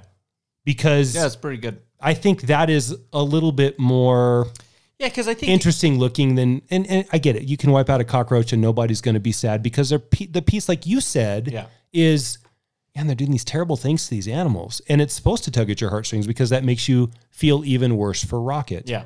so no one really gives a rip about cockroaches Yeah. but you know what think about like a mutated turtle jesse Mhm. and the natural defenses that come with him by that mutation Yeah, I think there could have been a lot of play oh there. man that I could have been so cool towards the end, I think aren't they're just kind of fighting like robots again, right? Like just just fought yeah robots with guns. that have an animal some piece of, and it looked like insects yeah. Yeah, that- hmm. Yeah, that could have been interesting. Yeah, yeah, kind of like almost like a Black Order, but like there you go Well mutated version, right? Yeah. yeah, that could have been good. In uh, the cells, uh, so Rocket, you know, has to go be caged in between all this, and there's an otter with like amputated robot arms. There's a- Lylla? yeah, Lylla. There's a Mr. Tusk, uh, some sort, Walrus. some sort of walrus, and a rabbit and then a rabbit that has like its mouth. It's like almost Yeesh. like a spider. It looked like the thing to me, right? Mhm. yes In fact, there's a little thing moment early in the film where uh, Groot gets like blasted and his head is walking by Adam. Well, it's the Adam Warlock attack. I was like, hey, the thing. yeah Uh, but yeah, he's he's spending time in these cells, and you know, I like that they're all kind of divided in these four quadrants, but they're all kind of getting to know each other really well, and there's this camaraderie and there's this supreme intelligence amongst this group and they talk about their plans and their grand schemes once they're outside of this. And once they're talking about that you know this is just gonna, not going to end well right? Right. um in between all that like we know where we need to go next. I mean we need we need to go get this code from this guy. So we're off to what's it called? Is it called counter earth? Yeah. And yeah, let's talk about our bad guy, the high evolutionary. Uh, okay, I'm glad that the film pointed this out. I thought this was a cool moment because the whole time I'm watching this movie, I'm like, this guy with this like skin pulled over this like head, he looks like RoboCop without his mask on. Yeah. And Quill calls him that at the end of the movie. I thought that was a great moment. I was just like, I'm thinking the same thing over here. Yeah. But he's interesting. Yeah, you talked a little bit. Yeah, transhumanism is kind of his ordeal. He wants to perfect humanity to his mind. I don't think we're ever really given a good reason why, but he wants to kind of essentially repurpose the human race to perfection in sort of a bastardized. He's essentially Dr. Moreau, right? Mm-hmm. Outer Counter Earth is the island of Dr. Moreau, this like weird, like incestuous, like experimented on human animal hybrid planet, so to speak. And Adam fits into that. Adam Warlock fits into Yeah, oh, this yeah. ability to create Yeah. through science. Yeah. And the high evolutionary's greatest weakness is hubris because he can't deal with the fact that in this evolutionary process that he's chosen, which I think is to create a counter earth of perfect specimens so that he can rule over the perfect society, which is just vanity. Yeah. He's almost got it with Adam. Adam is so perfect, mm-hmm. he's more human than human, except He's stupid. except He's stupid. He's stupid. Which you can say has to do with immaturity and he's got to grow up and learn how to harness these powers. Yeah, now that you're saying it, yeah, he's very Frankenstein like. Yeah, Yes. very like even into Bride of Frankenstein, which I watched a few months ago. Yeah, it takes him a little bit to kind of master speech and how to function, Friendship. friendship, yeah, camaraderie, romance, Right. and yeah, I guess Adam. I took it as just been like he's kind of, and he is the blunt of the joke, He's thrown away, like you said. but he is very Frankenstein like. Yeah, trying to find his his legs right. He's like a baby deer. Right. So whether it's Adam Warlock or those four um, characters in the cells, that Rocket, Lylla, Teef, and whatever the Floor. floor, yeah, floor. The rabbit, yeah. those four characters, what we're seeing is failure upon failure upon failure, although getting closer for the high evolutionary. If he can decode, break down, harness, steal, assimilate, whatever you want to use, the piece of rocket that makes him special, mm-hmm. His that's brain. the missing link. yeah, his brain.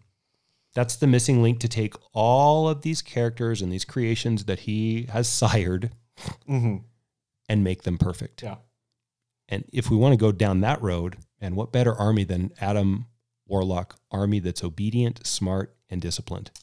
Jesus Christ, look out. Well, I kind of. kind bar the door? I kind of like it. I kind of liked how you mentioned vanity. Uh Especially with his face and how we know what happens. That plays oh, too. oh it? that you want to talk about the most gruesome thing that the MCU has ever done? Talk Mm-hmm. about the high evolutionaries raccoon mauled face. Holy crap! Yeah. Uh, Two Face looks handsome compared to that Oh guy. Jesus! Yeah, this uh, uh, we'll get we'll get there because it's kind of a pretty cool like team up scene. Mm-hmm. But I'm kind of going with him as the villain of the story, and I, I like you know we talk about this. I feel like every time we do one of these superhero things, right? Mm-hmm. The villain ruling over rubble, right? Let's destroy the world to rule over nothing. The Doomsdays, the Ultrons of the world if his thing's about vanity because he's so fucked up, right? I'm gonna like make more fucked up people. That way, I look better than them, and I'll rule over all of them. I like that too. That's a society that I can, you know, it's not we're not ruling the galaxy. It's just this planet that we're testing this experiment at, and then he's essentially gonna genocide the whole damn thing, right? Uh, I'm willing to go with that, and I like that. You know, Rocket is possibly the crux that's making this all operate. That if he could just get this raccoon, all his problems would be fixed. He could ma- actually make a good version of this Gleep Glop over here, right? uh, yeah, it feels appropriate for the Guardians. It feels like something they can handle. Whereas when it's the Adam Warlock journey, I, I'm a little nervous of their ability to tackle that man. Yeah. So yeah, I'm willing to go with it. Where are you on? Because I know it's it's a little sticking point for you. Where are you on the high evolutionaries evolutionary track? I don't think that's a terrible idea. Mm-hmm. And the failures that he witnesses create a larger purpose to continue these dastardly plans. Yeah. And I thought this Counter Earth was one of the better parts and also singularly one of the worst parts of the film for me, too. Here's what I really liked about it I like that the high evolutionary ship is plunged into the middle of Counter Earth, somewhat like uh, Excalibur and the Sword and the Stone, and only the right person can pull it out. I thought that was very, Mm. That's very pretty good. interesting. Yeah. Here's what killed me though. My like I think you said you liked Rocket. Mm-hmm. My favorite character is Drax. Drax is completely ruined for the rest of the film and the rest of, of his time in Guardians on this planet. Mm. This is where I really struggle with the anger in this film. It's comedic to blast some sweet little kid with a dodgeball. What's not comedic Yeah. is to clothesline a fucking guy on a motorcycle so you can steal it, which would have killed him. Yeah. So that you and Nebula, Mantis. Mantis, sorry, can go for some joyride. Like they start to take Drax and make him cruel to the innocent, and I don't buy that. He does have a good moment though when the like they uh they go into the, that person's house and you don't know what the hell's being spoken because they're speaking another language and we're kind of caught in the in between. But he keeps wanting to lay down on the couch. Yeah. He's a bully. yeah, he's like Drex, that's rude. Like like like oh, it's like but it's here for me. Like I thought they got some good play out of that. But yeah, yeah I guess he is a little bullyish. I thought he did have a good moment a little bit later with the, the, the kids on that on that ship though, where he he kind of knew that language, and I thought that was a snapshot into his origin that's been very loosely told through three films, right? I I thought he did kind of have a moment where he was kind of the go between of assistance versus I guess bullying to that extent, but yeah, yeah, pelting this little girl with this dodgeball in the faces. it's pretty. It's pretty intense. I mean, these people's response to that are to stone them. So you kind of get the idea that these are hapless people when it comes to, and not that the Guardians are so ultimately powerful, but Quill's guns and his mask compared to like a few little, you know, sea stones. Yeah. What? The, did- yeah. the other thing too that that really was the deal breaker for this section of the film for me is after they get to the high evolutionary ship, which basically is the midpoint of the movie. Like Yeah. we've got you now, and here we're going to come get you. Jesse, they just destroy that planet, Mm-hmm. and there's no regard Mm. or consideration in a very um, Superman, Man of Steel. There's millions of people that are, and and where I really even struggled more is with the consideration for the 1200 animals that the high evolutionary has that they I want to save those animals too. How much they risk for that versus how much they just wash their hands of this planet of these these these humans. No, no, I'm I'm with you on that. I- after that, I actually had to get up for a minute and go to the bathroom because I was so off put yeah. by that, like the taking my guy Drax and turning him into kind of an a hole, and then just, and I get it, he's the bad guy. The High Evolutionary is the bad guy. He's not going to give any, but the Guardians didn't do shit or even offer any like remorse about it. They're just like, well, let's move on. Yeah, there's no remorse. I don't know what they could have done to save the planet because they're just that's not their skill set. I agree. right? I Uh, agree. But it just feels angry. yeah, it is kind of passed off. Yeah, uh, by that, and, and maybe them saving the animals and the kids at the end is you know a step in the right direction of trying to right that wrong a little bit. Yeah, Uh, that's fair. No, I'm I'm with you. The the thing that worked pretty well for me while we're on this planet was I was like, okay, Gamora. I was like, she's this loose cannon, this wild card. She already hates Quill. She doesn't know why. She's trying to get back to Stallone's ship, right? Come and pick me up. Yeah. These fools have me on here. What's gonna happen when push comes to shove?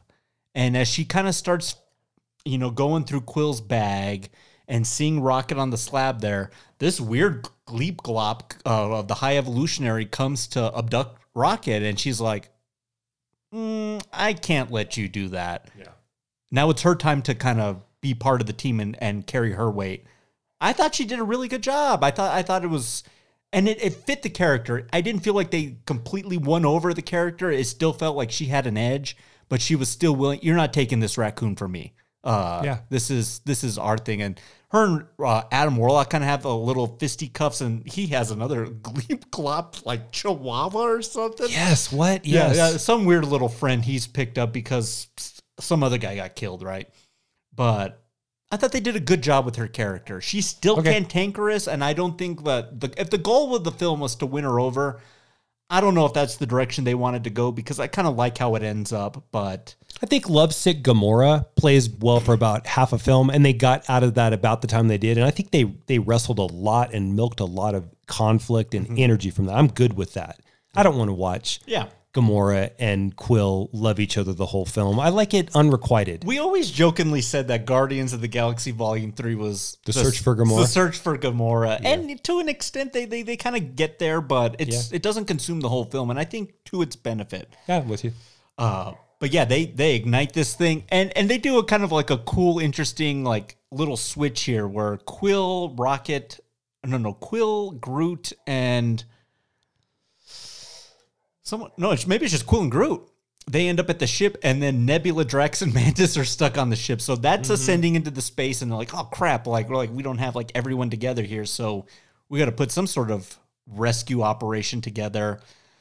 and we get to the moment, right? I mean, so like we, we got the guy right, the uh, Quill and Groot. Lobot, yeah, They go, his- they go and meet the High Evolutionary, and they they learn a little bit about his nefarious plans and what he's done to this planet and what he's done to our lovable rocket here. Mm-hmm. But they they grab this guy, they they they they glide, they, they land on him right mm-hmm. into the ground, but extract his little head memory chip. So they at least have the information. So it's up to scanning the codes to get there before Rocket meets his end. Is landing on that guy Yeah. Too cruel? on brand for the Guardians? This is, see, this is what I'm getting at, and we're we're gonna get to the corridor scene in a minute, which I can't wait to talk about. This Yeah. Guardians unloading unloading on this cockroach army. is that off brand for them? To me, that's really odd. They wouldn't crush. That guy's not innocent, but he's kind of innocent. Yeah. Like it's just Jesse. It's so violent and there's so much Sure, yeah. carnage. I'm going to tell you something before we get into the rest Yeah. of this. So we took my basketball team, Mm-hmm. which is fourth through sixth graders, to see this after we played last weekend. Yeah.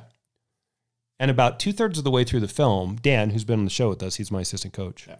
says to me, Matt, I don't think we should have brought the girls to this. And I kind of looked at him and thought, I'm not really, and I'm not that guy. I'm Sure. not censor. I am. I am the last thing in the world is that guy. I'm the guy like she's ten, she can watch it. It's just The Exorcist. You know, I'm not, not really, but you know. Yeah, I I know what you mean. Yeah. And I kind of was like, yeah, damn, this is really, really violent. Sure. And Yeah. I'm, man, I, it's been a long time, mm-hmm. Maybe ever, Mhm. since a Marvel movie has put me in a space where I'm like, this is just pushing it too far beyond. Like the snap was violent, but the snap was like comic book violence. This Yeah, is I'm with- squish, blood, guts. I'm with you. Yeah.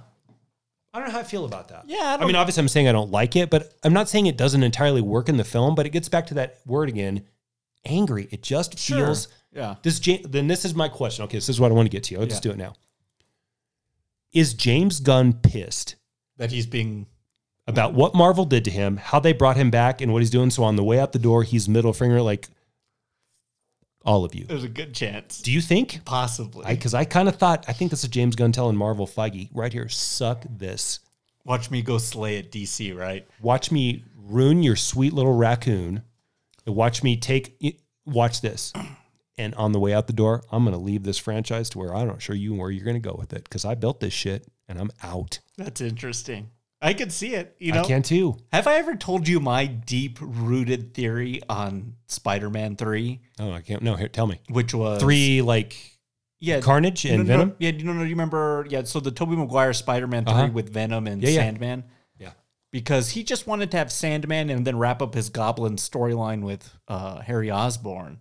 This is And- Raimi. Yeah. And Avi Arad and Sony was like, you have to put Venom in this film because he's the fan favorite. Mm. And Sam Raimi was like, no, I don't really understand that character. I don't understand, you know, how it fits into what we've established. I don't want to do that.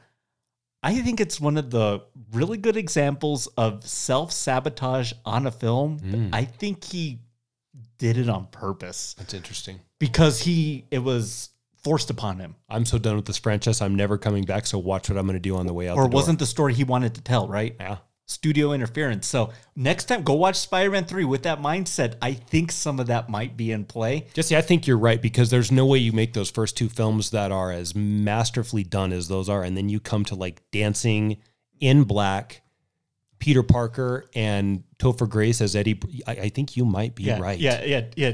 Uh, Peter dancing to James Brown, emo Spider Man has to be just like, we're, we're doing it. We're doing it. You wanted me to do it. So here we go. Double single fingered salute. The Raimi one fingered salute. I would love to talk about that film one day for all of those reasons, but I think you're on to something that, yeah, I think James Gunn is like, yeah, yeah, I established this. And, you know, especially watching those other two films, I think DC, you know, the Suicide Squad, you know, didn't get the most glowing review from us when we did that a couple years ago, but I think Marvel's very foolish to let this guy go from their bullpen, right? I think Is he- it their choice or his choice? Uh, I don't know. The tr- I'm, truth is, I am with you on that. They Yeah. need to hang on to him. Yeah, because yeah, I think he's an interesting director and voice that at least peppers some personality in these films that is completely devoid in nearly everything that they do.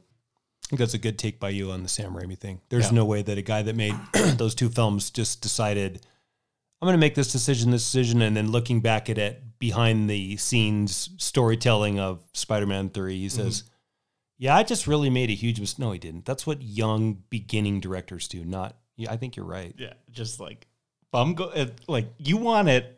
Here's how I'm going to give it to you, right? You want Venom? I'm going to give you Poison. because his thing was always I understood the 60s and the 70s version of Spider-Man because that's what I grew up with and that's what I read. I didn't read this Venom shit that you're talking about that is the fan favorite, whatever. So yeah, I, like that was his version of how to put it together. You're like it's very fascinating to go back and, and check that out. So Interesting. yeah, so we're getting to that moment now. So we have the kill switch code. We have Rocket on the thing. In between, we've got a little bit more of his backstory of, uh, you know, the high evolutionary is going to gas all the animals. And so Rocket tries to plan like a little like breakout mission, but this the high evolutionary catches him and essentially wastes Teef's Mr. Tusk and Floor, right? And you kind of knew it was going there, but it's I gotta say it's pretty sad. It's just it's you know when when does Rocket get a win, man? Like ever? Yeah. And we couple that with him on the slab and he flatlines and he goes to the weird I, I like to call it like the Harry Potter heaven space. Do you remember when Harry died in the Deathly Hallows Yep. and him and Voldemort or uh, Dumbledore are like in that white corridor? Yep. So Rocket gets his own white corridor moment with Teeth saying like, "Hey, like here's the we're here for that last like journey with you." And it looks like, "Oh my god, like they're going to do it. They're going to go there. They're going to kill this character." And they're able to kind of like get some life out of him and they cut back to the otter and she goes, "But not it's not your time yet." Yeah, right. And then this is the moment, right? It's like you got Chris Pratt as Quill. He's like screaming at the top of his lungs for like this inanimate, like raccoon object. I can't believe it. And uh, this is the moment that almost broke me. It was when Rocket came to and had the mask on and was like breathing like air for the first time in like days. Uh, Quill goes and like hugs him, and then like Groot came around and like hugged over to the both of them. I tell you, I almost lost it. It's good. It was a good moment and earned, I think. Uh, yes, I won't disagree with any That's of that. Guardians 1 and 2. That's all the time spent with these characters that we care what happens to them. And the fact that we almost almost got there was it, it almost got to me. I thought and it's like I said, Chris Pat Pratt's finest acting moment. I thought I thought he did really, really great in this scene. And okay, yes, and on brand with what Groot would do. Mm-hmm. This gets to a conversation that we'll have about the end of the film for me. Yeah. Yeah, and I'm with you. Like, okay, finally, the team is back together. Everybody's ready to go, and now let's get it on. Mm-hmm. It, it's a release too, because I think there's been a lot of tension Yeah. up to this point with the high evolutionary and mostly ro- Rocket. Yeah. So whew, you can let your guard down a little bit, and then we get No Sleep Till Brooklyn, the return of our heroes. Bring it on. What do you think of that? I kind of Exactly. like I kind of I'm with that. I, I love that album, and I would buy that his mom would put that song on one of the mixtapes. Not some of the, especially not Spacehog. In the meantime, but No Sleep Till Brooklyn, I buy. Yeah, pretty cool. Uh, yeah, so th- they get on the ship. Uh, in the in between, we have that moment with Drax where he talks to these kids, and then we're gonna plan the escape. Kraglin and Cosmo, they're, they we're, we're bringing Knowhere here because we're essentially gonna like dock the planet or the moon or the whatever Knowhere is. I don't even know what it is. Floating city. Isn't it ahead of an Eternal? Yes, I think that's right, actually. Uh, so we're going to dock that with the high evolutionary ship, and we're just going to transfer over. We're essentially going to do uh, Temple of Doom uh, slave kids, right? Yeah. And yeah, we get the team back on this dock, and we do no sleep till Brooklyn. And it, Rocket gets the moment, right? It was just like, here, let's get off this ship. We got everyone. Let's go. And Rocket goes, I'm done running.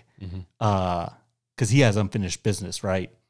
And we get this moment of them walking out, and I love Gamora's reaction of like it's like the hero walkout to this Beastie Boys song, and she just kind of like rolls her eyes and just like, I guess, like, let's go, right? yes. Uh, I think it's pretty cool, and they're wearing like their comic accurate suits from the comics, right? This is the first time we've seen like this like blue and red garb with like this like Guardians logo on it. Pretty cool, I think. I think I think we're in some pretty good space here, and then we get this. Go ahead. Are you okay with the mantis undressing Nebula bit that happened to this? Prior to this, when Mantis lets Nebula have, you hate everyone. Are you are you okay with that? Well, well, or am I? kind of explain it to me because I kind of forgotten about it. Um, around the time Drax decides to father or act as the father figure for these kids, we get that moment where Nebula pops off in a shitty way, and like Drax and Nebula and Mantis are all kind of going at it. Okay, yeah, And Nebula calls Drax stupid. yeah. And Mantis says, Yes, he is stupid, which is so angry and mean. And at this point, I've got my issues with Drax anyway after what he did on that planet, Counter Earth. But they're ripping Drax a new one. I don't know if Drax is, I don't know if that's the right word. I don't think Drax is dumb. I think Drax is singularly focused. I don't think that's a dumb character. but okay, fine. So whatever. Yeah. We're making fun of Drax, which hasn't happened, and he's he's due. He's way past. If You can dish it out. You can take it. But we get into this whole "you're an idiot" Nebula calling Drax all of them these terrible, terrible names referencing his mental capacity. To where Mantis, and I get Mantis would come to Drax's aid because they're kind of a couple without being a couple Yeah. just lets Nebula have it in this angry 45 second, it felt like, monologue that is on par mm-hmm. with Cary Grant and Katharine Hepburn in the Philadelphia story, The Ice Queen Melteth. Yeah. I was like, I- it finished and I looked over at Dan and I was like, bullshit. There's no way Mantis would say that. What saves it a tiny bit is Mantis touches Drax's face Yeah. and makes him forget all of these terrible things that they have said about him. Because even Mantis agrees. He is dumb, but he's kind of the one in the group that makes us laugh. So Well, if that's the if that's the play, right, is to call out Drax's intelligence as just being this muscle bound idiot, right? kind of is, yes. In a way, they kind of pay that off with the moment I was talking about, which is he's the only one that understands this language that they're speaking and is able to kind of mm-hmm. kind of quell the kids and they, they start laughing with him and they kind of ease their tension a little bit. So Okay. in a way that kind of pays off that moment, but you know, I guess if that's Mantis's time to shine, I guess I guess so. I guess it's just par for the course, right? It's just angry Mantis. Yeah. Yes. Yeah. In short, Angry Mantis. And again, I thought, gosh, we've worked, yeah, film and a half if you do just Guardians, but lots of appearances of Mantis up to this. And I think we've undone what you've worked so hard to build with Mantis. And that's going to be my problem with a lot of the rest of this movie. Mm-hmm. Uh, again, not a deal breaker and not something that made me say, oh, pff, what a waste. And, you know, I can't believe that they would take this character that I cared so much about. And look, Mantis has had plenty of shots. Mantis, watch out. You're hideous. I mean, there's been a lot of shit that's been said about Mantis. They call her the bug. Yeah. Um, I just really found myself calling BS on that conversation that she would have. Nebula would say that. Yeah. Nebula would say that. Mantis wouldn't respond like that. And honestly, I don't know if Drax would care. Mm-hmm. Again, this is all subtext. It doesn't have a lot to do with the story. I just Interesting moment. bring it up. I'll have to watch that. Yeah, that again, and then kind of pay better attention to that, the specifics of that. But I mean, if this is the last go round, I mean, she better get it all out while she can, right? Yeah. yeah. And you know, no one's ever, other than like Gamora to an extent, no one's ever really like really tried to put like Nebula in check, right? True. Like kind of like give her a little bit back of what she's spewing out. So mm-hmm. yeah. yeah, I'll have to I'll have to go check out that that that that little piece there. But we're all on the ship. We're all fighting Gleep Glops. They they do that fun little. I appreciate the effort. This kind of one take in the corridor because you know I love the uh, just one singular like Goodfellas Copacabana shot, right? Yeah. But like this is done in the computer. It's manipulated, right? But it's a chance to see just all all of them one last time, one last hurrah, one last dance, and again, it's all fodder, right? It's all just just cannon fodder with with the villain. But I thought it was I thought it was fun to see them just utilize each other as a unit, as a team, and yeah, I'm I'm I'm okay with that at, at, this point. You know, we're trying to get the kids off. We're trying to get to the high evolutionary, and I think we know what the goals are, right? This has been a lot of stuff that I've read about this movie and the accolades that are bestowed upon this sequence, which is the Guardians showing their Guardian best as they wipe out the cockroach fodder, I guess created by the, heavol- the High Evolutionary in a failed perfect society based on cockroach. Uh, what is going on? But whatever. Let's get mm-hmm. to the action bit. It was very John Wick, Yeah.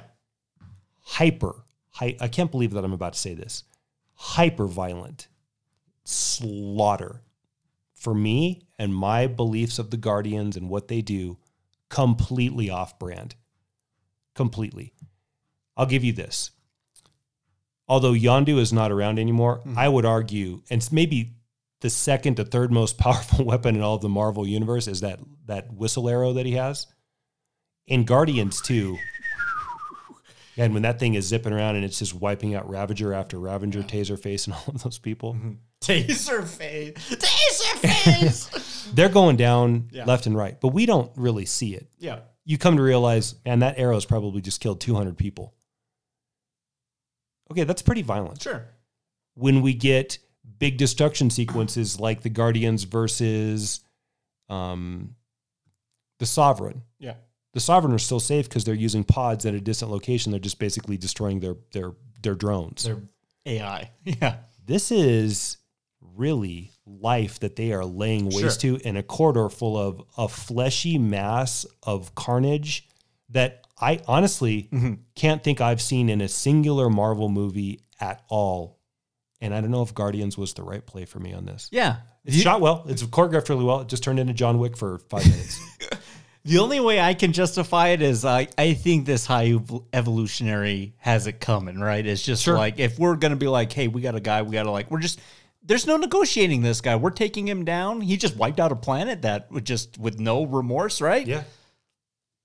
So the hell with it, right? Let's let's let's take him out. So that that's the way I can kind of see it playing out in that in that extent. And then here, I like I, I'm I'm really curious. I'm like, okay, how's this gonna play out? Like, what's Gunn got up his sleeve? Is is Quill gonna bite the bullet? Is Rocket still not safe? He's still wandering around on this ship. And when he sees all the little baby raccoons and they like all get on mm-hmm. him, I'm like, oh, good God, like this isn't gonna end well. And here comes the high evolutionary, and they get into a little fisticuffs. And then I think in a good team moment, again, it's about to get really gruesome here for you in a second. Yeah. But as a Guardians team, I think they dispatched the high evolutionary together Yeah. as the Guardians really well. Better than Ronan or Ego. Yes. Yeah. Really? Yeah, I think so. Wow. Yeah, I think if this is the moment, if this is the the final team moment, I think this is pretty good. Cause you know, think back to Ego. I mean, at the end, it was kind of Quill Quill v Ego, right? And then I think it, it is pretty cool when they wield the Power Stone to dispatch Ronan the Accuser. Yeah. But I think this is pretty good, and it's shot in this like kind of like interesting like uh, cylindrical corridor, and we got all of them, and all the all the friends we've picked up along the way. Nebula's here, and Mantis is here, and here's weird uh, second timeline Gamora, And this Gleep Glop. and yeah, this other Gleep And. Adam. Yeah, yeah, well, yeah. Let's all do it as a. Yeah, I really I, I liked it, and then when they demasked this guy, mm-hmm. dude, I was horrified. I was like. Whoa! I was like, that's pretty gruesome. And you know, for you and your kind of hypothesis of the film, yeah, I thought this really pushed the envelope, and not to the extent of Quill dropped the first f bomb in the MCU earlier when Man- uh, when Nebula couldn't open the door. I thought that was interesting. Yeah. Um, And you know, you know, just you know, me, and just like I, I'm seeing the movie, and just you know, I've seen, you know, I've seen, you know, the Poughkeepsie tapes and whatnot. You know, like it takes a lot to rattle me, so I'm I'm going with it. But I don't know, maybe your theory of man, James Gunn, just like I'm giving you an f bomb, I'm giving you a demasked face guy, like I'm giving you the works at the in this final chapter, possibly. I just maybe if I hadn't been What did you think of that guy's like skull skin face? When we saw Rocket jump him earlier after he had killed Rocket's friends Oh, and- and begin the thrashing on his face, I kind of deduced, oh my God. And then you start to make sense out of why he's got um, that RoboCop face. Yeah. To take it off, uh, again, really pushing the envelope of maybe this could have arguably been an R rated film, which is absurd to say. Wild. And I'm not being some poly. No, I know, yeah. I am not a Pollyanna. Anyone listening to this podcast is not like, oh, Matt's so G. I'm not. especially you know I'm I'm with you, especially watching one and two, Yes. and then this. This is definitely doing other things that those other two didn't do. Go back to like in two, right? When the Ravengers show up to attack Rocket and Groot, and I think it's Nebula, and he sets up Southern Nights by uh, Glen Campbell. Scene is so good. yes, it, that scene is amazing. so good. And he's picking up these Ravagers and dropping them 300 feet, but they all live. Okay, they're not going to live if they, I get the physics of it, but if that happened in this film, there would just be these bloody masses of of humanity strewn about the forest floor, impaled on trees, blood and guts. Like it just is tonally very, very different than any of these films. Go back to how ego was destroyed. It's a silly brain that's floating there that we see blow up. I can't think of a single time we've watched maybe Ronan melt in the first one, where we've seen the Guardians go through and actually, actually, sorry, dismember. Yeah. And the High Evolutionary has it coming. Let's talk about him for one second. Do you? Th- I get that he's a bad guy. Yeah. Is his power to emit blue lasers from his body to blow people back? Because that feels very Quantumania Kangish to me. Was he doing that? He did do that. Yeah, I don't remember. Like the wave of like poof, blow you back. Oh, okay. Yeah, because he blew Rocket against the wall, right? Yeah. What did you call it? Front. f- What I want to say? Front forward? I said full frontal. Different. Different kind of blow it Yeah. forward. Um, front forward. Yeah, power. Still. Okay. Yeah, I don't know where he got that power. I don't know if he has that power at all. Yeah, I don't know. Again, back to what I said earlier. Mm-hmm. If the three mini bosses that he created in those chambers are still left, and they're really tough and large, Yeah. that's a better fight. Yeah, that's The, for all of the things we said, the Guardians may not be able to take down this or this. The Guardians wipe out the High Evolutionary, like, Yeah. like that. That the guy's a pussy. Yeah. He's a total pussy. Yeah. He's got nothing. I like it because it's just I, I I like that it's just like this cool. It's a collective takedown, right? Oh yeah, no, uh, the team at the team element, Yeah. absolutely sure, absolutely. This is an interesting conversation. Yeah, like yeah, we're demasking this guy, and when he's there with his like n- n- missing nose and like I was yeah I I almost wonder, and it's not that we don't have enough to watch. Yeah. this might be something that maybe you and I go revisit again together. yeah I think that would be good. just to sit down and just go through it again. Yeah, journey through it again and see if some things play better than others, or if yeah we more more cognizant of other things. But I'm with you on this. And then so they wipe out this guy. The ship's crashing. They're docked with Knowhere. We're getting the kiddies off, and then I guess Cosmos. The one thing in this film that really didn't work for me. I like Kraglin in the second film. I thought he was an interesting, like kind of like uh uh Yondu foil yeah.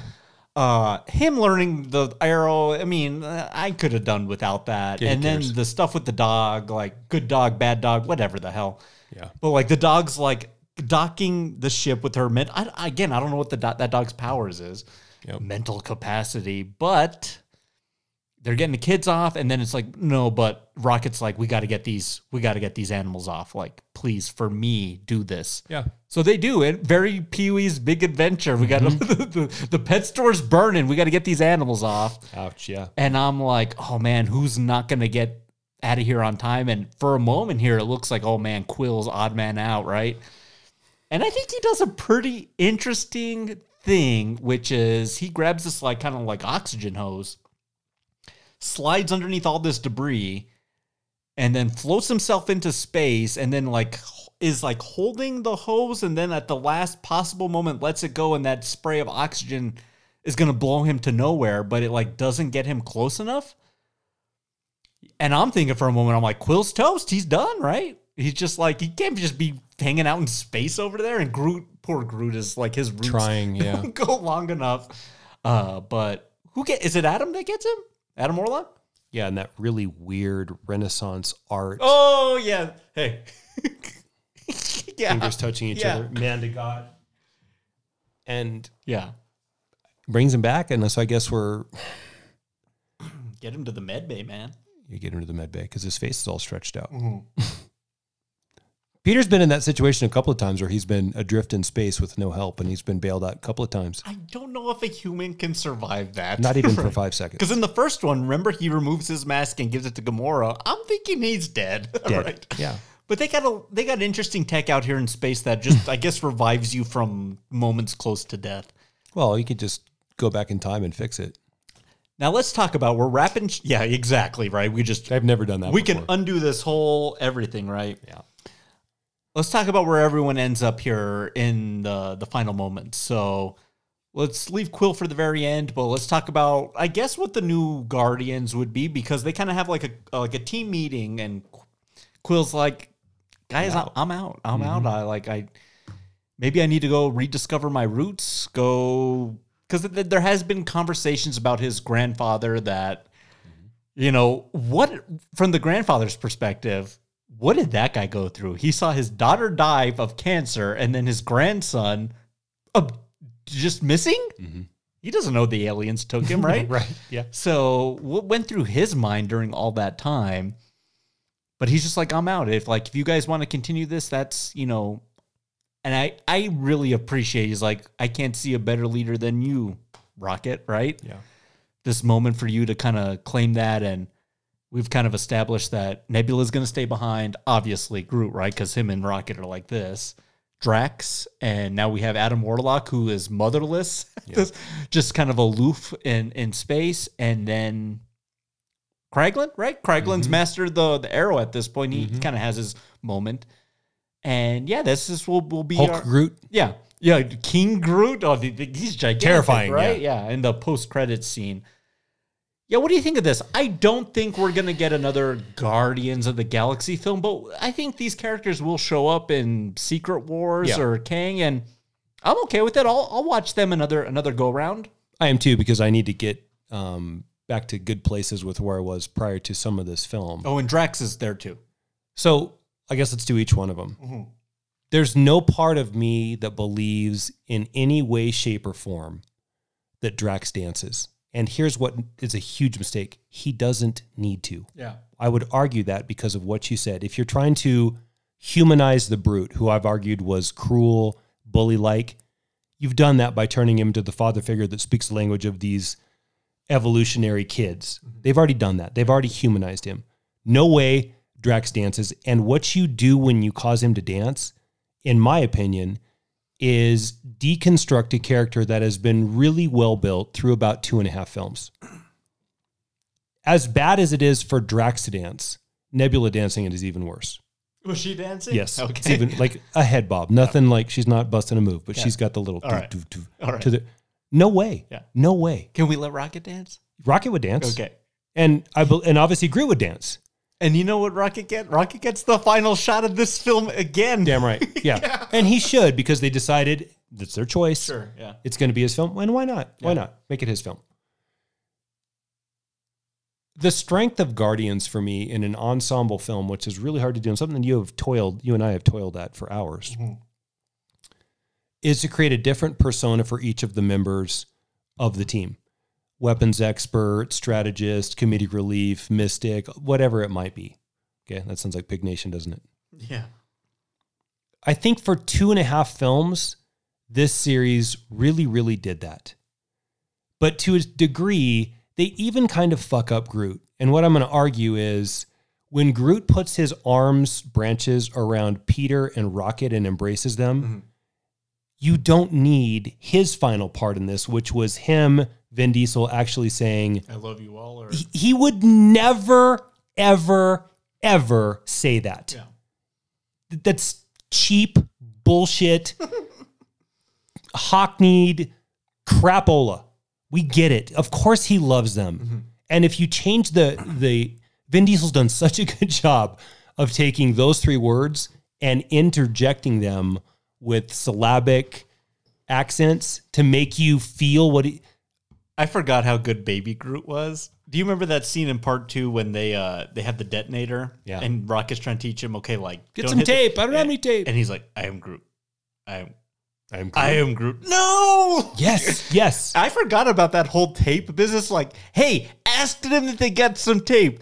They don't got. They do like a minute and a half bit of Quill asking all the Guardians that they have tape. I I died. I love it too. I thought that was hilarious. So you finish with with Groot finally mastering yeah. "I Love You." Yeah. Rocket dancing, I actually buy that. Mm-hmm. Drax, I no way, and and totally unnecessary. You don't need to do it. Nebula, absolutely not. and about- here's the other one: the Khaleesi, I mean Mantis, Yeah.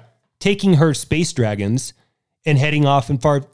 Come on, like you want to break up the team, break it up. That's fine, but like Yeah. now she's now she's the Khaleesi. I, I, I was at this point. I was like, I, now I'm ready to be done. Like I'm. I was. It's a good thing the movie's almost Yeah, over. I, right? yeah, yeah. Yeah, I don't know if that that one didn't bother me too much. I like how they end the the Gamora Quill thing where she just rejoins the Ravagers. Go with that. I'm good with that one. It's kind of like a interesting parting, but like we've alluded to, it's like Quill realizing It's not, my- it's not her anymore. time to move on. Yeah. No, I'm good with that, I'm and I'm actually gonna- good with his too. Yeah, yeah, and his is his is like very like castaway like I'm returning to a, a home I've never I haven't been to in a while and to like re-embrace his grandfather. Same actor from the original Guardians film. Yeah. And he like knows who it is instantly, right? I think that I thought that was pretty cool. It was sweet. It was it, it felt right, right? Mm-hmm. Uh, and yeah, and then Rocket's the final shot of the film. Again, my argument, the soul of this team. I mean, everything's kind of gone through him, and he's seen the most action of any of these characters because he had to live through the whole Endgame saga, right? Good he was point. an integral part of figuring that shit out. I, and you know what? And to Rocket's credit, I don't think Rocket ever was like, "Oh, let's do time travel." No, you're just like, "No, like I'll figure out the machinery along the way." Uh, yeah, he's seen some shit. Yeah, and we end on on him, and then we have two post credit scenes. We have, I guess, the new Guardians, which is Rocket, Drax, Kraglin, Kraglin, Nebula, Nebula, and Groot. and yeah, King Groot and the dog. Cosmo, yeah. And yeah, they, they got they're on some planet, and there's some sort of like crazy army, and like yeah, we kind of see them see what they're gonna do going forward. It's kind of a cool little team moment. I I didn't think Groot's like the size of King Kong, man. Yeah, it's huge. Interesting. So, like, kind of what what's that going to look like going forward? I guarantee you, this is not the last. We will see them in Secret Wars or Kang Dynasty. Like, we will we'll need them, right? Yeah. You'll need a little rocket inner machinations at some point. You'll need mm-hmm. him to figure out some sort of machinery. Yeah. Uh, because Peter will be off somewhere else doing his own little side quest, right? On Earth mowing the lawn, which is the second scene, right? Yeah. And yeah, so we got Quill and his. I kind of like this too. I just did kin- too. I kind of liked how him and his grandfather are having breakfast. They're having some kicks, and Yeah. they're kind of gossiping about how like the neighbor's boy won't mow the lawn, right? And he's like forty years old. Oh, don't get me started. He's oh, like- now I really want to know. He's like, oh, I kind of like that. It was pretty good. yeah. And then it ends with the legendary Star Lord will return. Yeah. So their th- th- their films are done, but the characters I think have a little bit more life left in them, and I think I'm a, I'm thankful for that. I am too. Yeah, I think they're gonna need going forward whatever is gonna happen with Kang and the Fantastic Four and the uh, Secret Wars is gonna be gigantic. Yes. I, I kind of need a little Guardians quadrant in there, and I, I like that they left them around, and I think for the most part gave them a, a, a good closing for the most part. Okay. Okay. But we'll talk a little bit about that in the nightcap, and then what things look like going forward. But what's your f- favorite tasting note of Guardians of the Galaxy Volume Three? Hmm.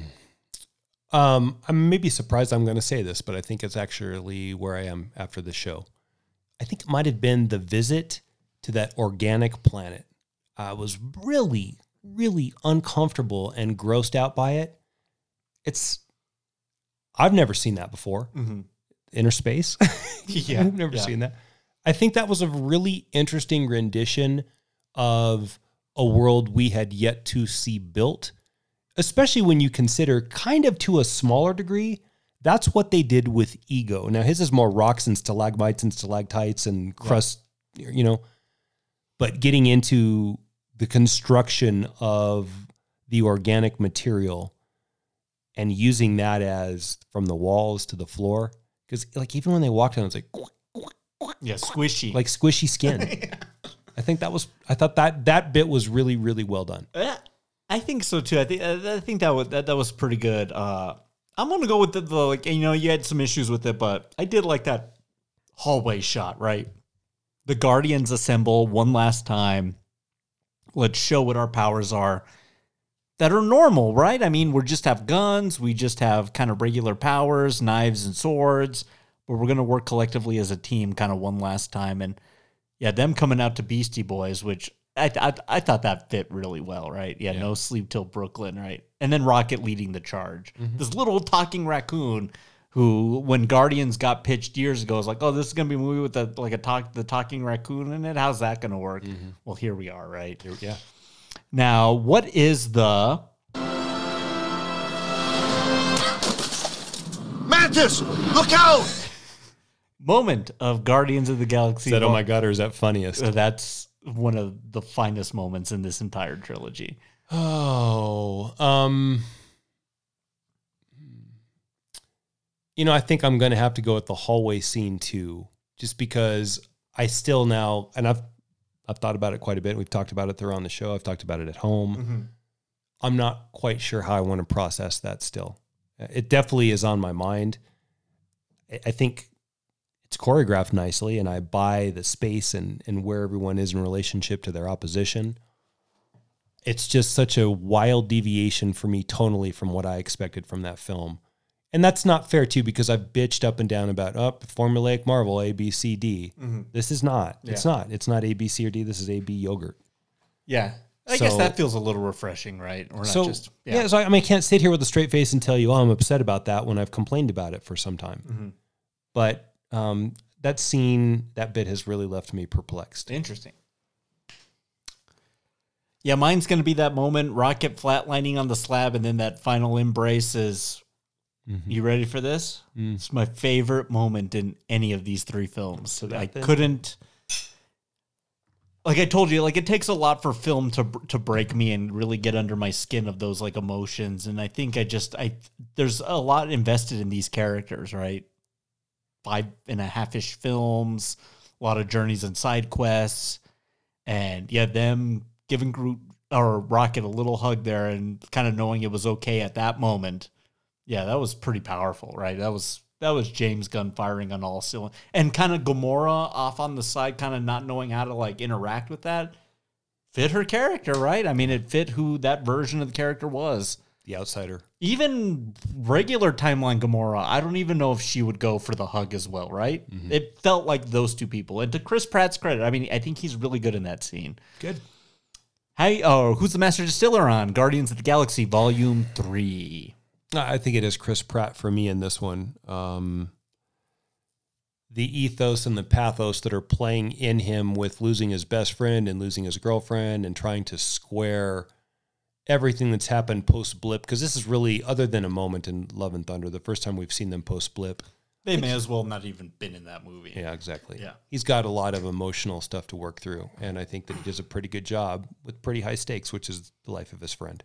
So I'm going to give it to Pratt. I think he delivers. I don't I like him I think more than you do, Yeah. but um Well, it's just like, you know, his, you know, off the screen, overly Christian persona, which, hey, if you're good with God, that's you. But like, it just, it kind of just, it kind of finds a way to leak into these movies, right? Um, I did like him. I liked, I liked him more as like goofy, like Parks and Rec Chris Pratt, but I thought he was really good in this movie. Yeah, I thought his performance was really well. And it, it- a lot, honestly, honest to God, the Jurassic World stuff really soured me on the Pratt, man. It's just like those movies are just so trash. And like it's just like he, he just he's, he offers nothing in those movies. So I yeah, I thought he was really good. I thought that was in that moment. I thought he was really good. Good choice. yours. Bradley Cooper with the bullet. It was just voice work, right? I mean, how often do we get to applaud like a vocal performance? But it's so nuanced. It it feels like Cooper, but it, it feels like Rocket, right? I mean, he's a, a lived in, a fully lived in, breathed in character at this point. Mm-hmm. And I really like that that extends to the ride, where he voices an animatronic rocket that guides you through the pre-show of the ride, right? Yeah. I think he's really good. And if this was like what they were building to, which was revealing a little more of his origin, he has a lot to play with here with this character in this film. And I really like Bradley Cooper as an actor and a director. You know, listen to our Star is Born episode. Mm-hmm. But yeah, I think he's pretty terrific in this. And he showed up to the premiere of this film in black slacks and like just like a regular like sweater. Like he just looked like a regular dude. Cashed He- out. Yeah, it was so cashed out. I, I loved it. It was it was it was a great just regular dude look. He's lovable, isn't he? Yeah. Really is. He's playing this Oscar season. He's doing like a Leonard Bernstein biopic. Wow. He looks unrecognizable. Written and or starring and directed by him. That's going to kill. Yeah, we might have to check that out. Mm-hmm. How are you going to rate and grade Guardians of the Galaxy Volume 3? We have Rocket, Well Call, Single Barrel, and Top Shelf. Well plus for me. Um, I was pretty disappointed in it. Again, I know I, we talked about maybe going and viewing it together. Uh, this is in the lower. I don't even want to say third. I'd say lower quarter of Marvel films for me, and I can't say that the film is made poorly because that's not accurate. It's entirely personal, I suppose. And the story that I pitched you is the story that I wanted. The high evolutionary, helping figure out what went wrong with Adam, because that's the key to me building the perfect society, and Rocket holds that key. That kind of happens in this regardless, just not the way that I wanted. Add to it some of the odd directorial choices that maybe are James Gunn saying, I can't wait to never work with you again, Marvel. Um, I kind of found Well, maybe well, remember also too to your argument that he was like kind of like pseudo canceled and then uncanceled, right, over those allegations. Yeah. yeah, they kicked him out. That's what I'm saying. Like, yes, that's what. Yeah, yeah. sorry, man. Rot plus, rot, uh, uh, well plus for me. A little bit less, a little bit below average. To this film's argument, uh, to our history together, I do remember a conversation we had about the first Guardians when Mhm. you went to see it and we're not the biggest fan. Yeah. I'll admit that you're right. And in years past, have kind of like come a- on me. come around to it, right? Same thing with number two as well. Yeah. So maybe this one has a little bit of that as so I think some reappraisal you it might have to be revisited. That's what. Yeah. So no, that's awesome. Uh yeah, Call Plus, very single barrel minus territory. I thought this was, you know, for a conclusion, I thought it was very suitable for this, you know, trilogy. I thought it, it was pretty good revisiting the other two and then going into this one. Yeah, I had a good time watching it. I thought it was funny. I, I wasn't off put by the violence because I was just like, whatever. But maybe you're just like, man, this is a little gruesome for the, this these people that we brought to the movie, right? Yeah. But yeah, I thought I, the, some of the decisions were a little perplexing, but I think Rocket remained paramount for me. Uh, and I really thought a lot about his character and his journey. And it, it, it fit for me. Like I said, like the Florence and the Machine song at the end doesn't work, but I like that there was some wins and some levity for this team that has really seen some crazy shit, right? Yeah, for sure. So I thought it was fun. And I my t- my big takeaway was Marvel. How could you just let? How can you let James Gunn go at this point for a singular voice in these twenty? We got to be thirty films in at this point. How do you let this guy go? Like the Russo brothers, everything. Yeah, Oh. yeah, exactly. So uh, that might come back to bite him uh, a little bit later, but uh, I'm curious to see what James Gunn's DC looks like. It could be less dour and less uh, Snydery than it might be the right balance that we've been looking for. So. Has he been announced to what he's going to do for them yet? Well, he's their he's essentially their Feige. Him and David Zaslav, or or no, Peter Safran, are the stewards of the new DC films. Really, the Safran Company, Peter Safran. I think so, yeah. And yeah, I, I think I told you one time they're doing like a HBO Max show, which is soon to be called at the end of this month. It's just going to be called Max Uh, because of their it's Discovery. It's it's a whole thing, but they're doing like a Green Lantern show that was pitched as like True Detective with Green Lantern, which sounds awesome. Let's me. go. Sounds great. Yeah, and they're going to do a Swamp Thing, and they're going to do Batman Brave and the Bold, Superman Legacy. Like they're going to go into some interesting territory, and yeah, I guess it, I'm sure we'll talk about it. Right? Yeah, sure. Let's do that. Yeah. So yeah, to the Guardians. To the Guardians. Yeah. Let's wrap this up with our nightcap.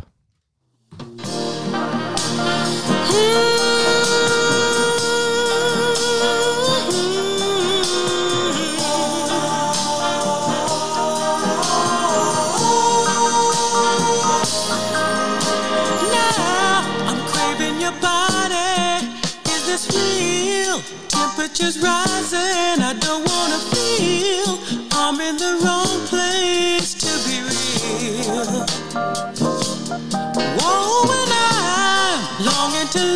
You just for a night. You a fan of Earth, Wind, and Fire? Yeah, I am. It's my parents' favorite band, so I've been exposed to them my entire life. I've seen them four times in concert. Oh, wow. some of the most talented musicians I've ever witnessed, like bassist, guitarist, but like singing prowess. That's Philip Bailey, you know, providing the vocals there. And he had a pretty good solo career himself, but it's a good balance of like disco, soul, rock, and they got horns, man. They got mm-hmm. some horns that we like. So when that I think that song played in the film when they approached the the, the planet, right? The Yep. the goo planet. Yeah. I was like, what a great addition. I was like, we haven't had Earth, Wind, and Fire on this soundtrack before. So Good choice. hit us with that nightcap. Let's time heist this. I was going to pitch this to you as off the cuff, figure it out now, but I thought that would be a little too uncerebral and unprepared because I think that there's some thought that actually, from in my own case, a lot of thought went into this and what I was going to go. Yeah. All right. From the beginning of Marvel, I'm going to give you one time heist option, and that is either to allow a character that was killed to be brought back or to introduce a character who, as of now, 30 films in, has yet to be introduced. The caveat is, though, you have to tell me what film does it occur in. So, do you want to go first, or so we're time heisting the MCU because I think the general idea on this is It's fucked. it is, and especially if you look at the things that's happening with Jonathan Winters now, Majors. Majors. I mean, Jonathan Winters. different yeah. guy, Jonathan Majors. Yeah. They're they're in real trouble. Yeah, there's a lot leveraging on where that goes. the right? legality of his Oh no, and then also we got to talk about this. How much is this writer strike going to impact these productions that are long in development? Right. it might save their ass because that might buy them the time for him to put these legal issues to bed because the Kang thing is literally on life support right now. Yeah. They cannot roll out someone with these allegations. Well, I mean, I guess they did with James Gunn, but it's, you know, he's in real trouble. James Gunn's thing for the people out there was some questionable, odd, dark humor tweets that were in bad taste. Jonathan Majors' thing is, you know, potentially very troubling, right? Yes. If found guilty. You know, still the benefit of the doubt on whether he is or not, but it's it's a different circumstance for sure. And so the point being is if you take Kang off the table, what's left? So I don't think they can take Kang off the table. I don't think they can can take the actor off the table. they can't. But yeah, exactly. Um, you want to go first? You want me to go first? Uh, why don't you go first? Yeah. Okay. Yeah. I'm going back. I'm. I can't believe this is where I'm going to go with Okay. this. But this is where I'm going to go with this. I need to resurrect one character and change places with the life of this one and the death of their comrade. Okay. Comrade. Okay. I need Natasha back. Okay. Romanoff. I don't give a shit about the Black Widow. Okay. but she needs to live and Hawkeye needs to die. He's entirely disposable. And in fact, they've already replaced him with a younger version of Hawkeye as it stands right now. Hailee Steinfeld. Yeah. The issue that I have with Romanoff's death is this by removing her, Cap, and Iron Man from the Avengers roster, you are effectively left with no lead. Secondarily, as you search for this next lead, and maybe you bring up Doctor Strange, or maybe you bring up Thor, or maybe you bring up Quill, or any of the otherworldly entities that are left, you change the parameters of, I think, what is an accomplishable foe for them to take down.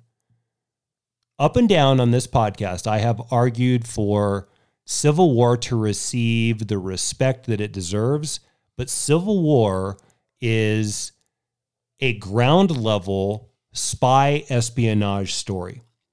If you leave Romanoff alive and kill Hawkeye, you still get that great conversation and you get the loss of a large, important role in the Avengers. Mm-hmm. Hawkeye's a big deal. He's not in real life, but in the Avengers, this version of the Avengers, he is. Romanoff takes the helms of Avengers 2.0 as the leader. And now what you do is you're forced to take this into a Zemo, ground level, Fisk, to a certain degree, Sinister Six, um, Wrecking Crew, base level in a Metropolis villain that plays in the political empire. And I would argue that holds Norman Osborn Yeah. as much possibility as anything intergalactically does. If you remove her from this, which she's removed, then all of a sudden you get massive blowback. And this is the second point Okay. massive blowback from the fans on, oh my God, Marvel killed their leading lady, blah, blah, blah, bullshit yet once again. And we, if you want to hear that, there's a whole issue or a whole episode we did on my take on this feigned unfairness to Marvel women. Don't get me started again. So the, what do they do?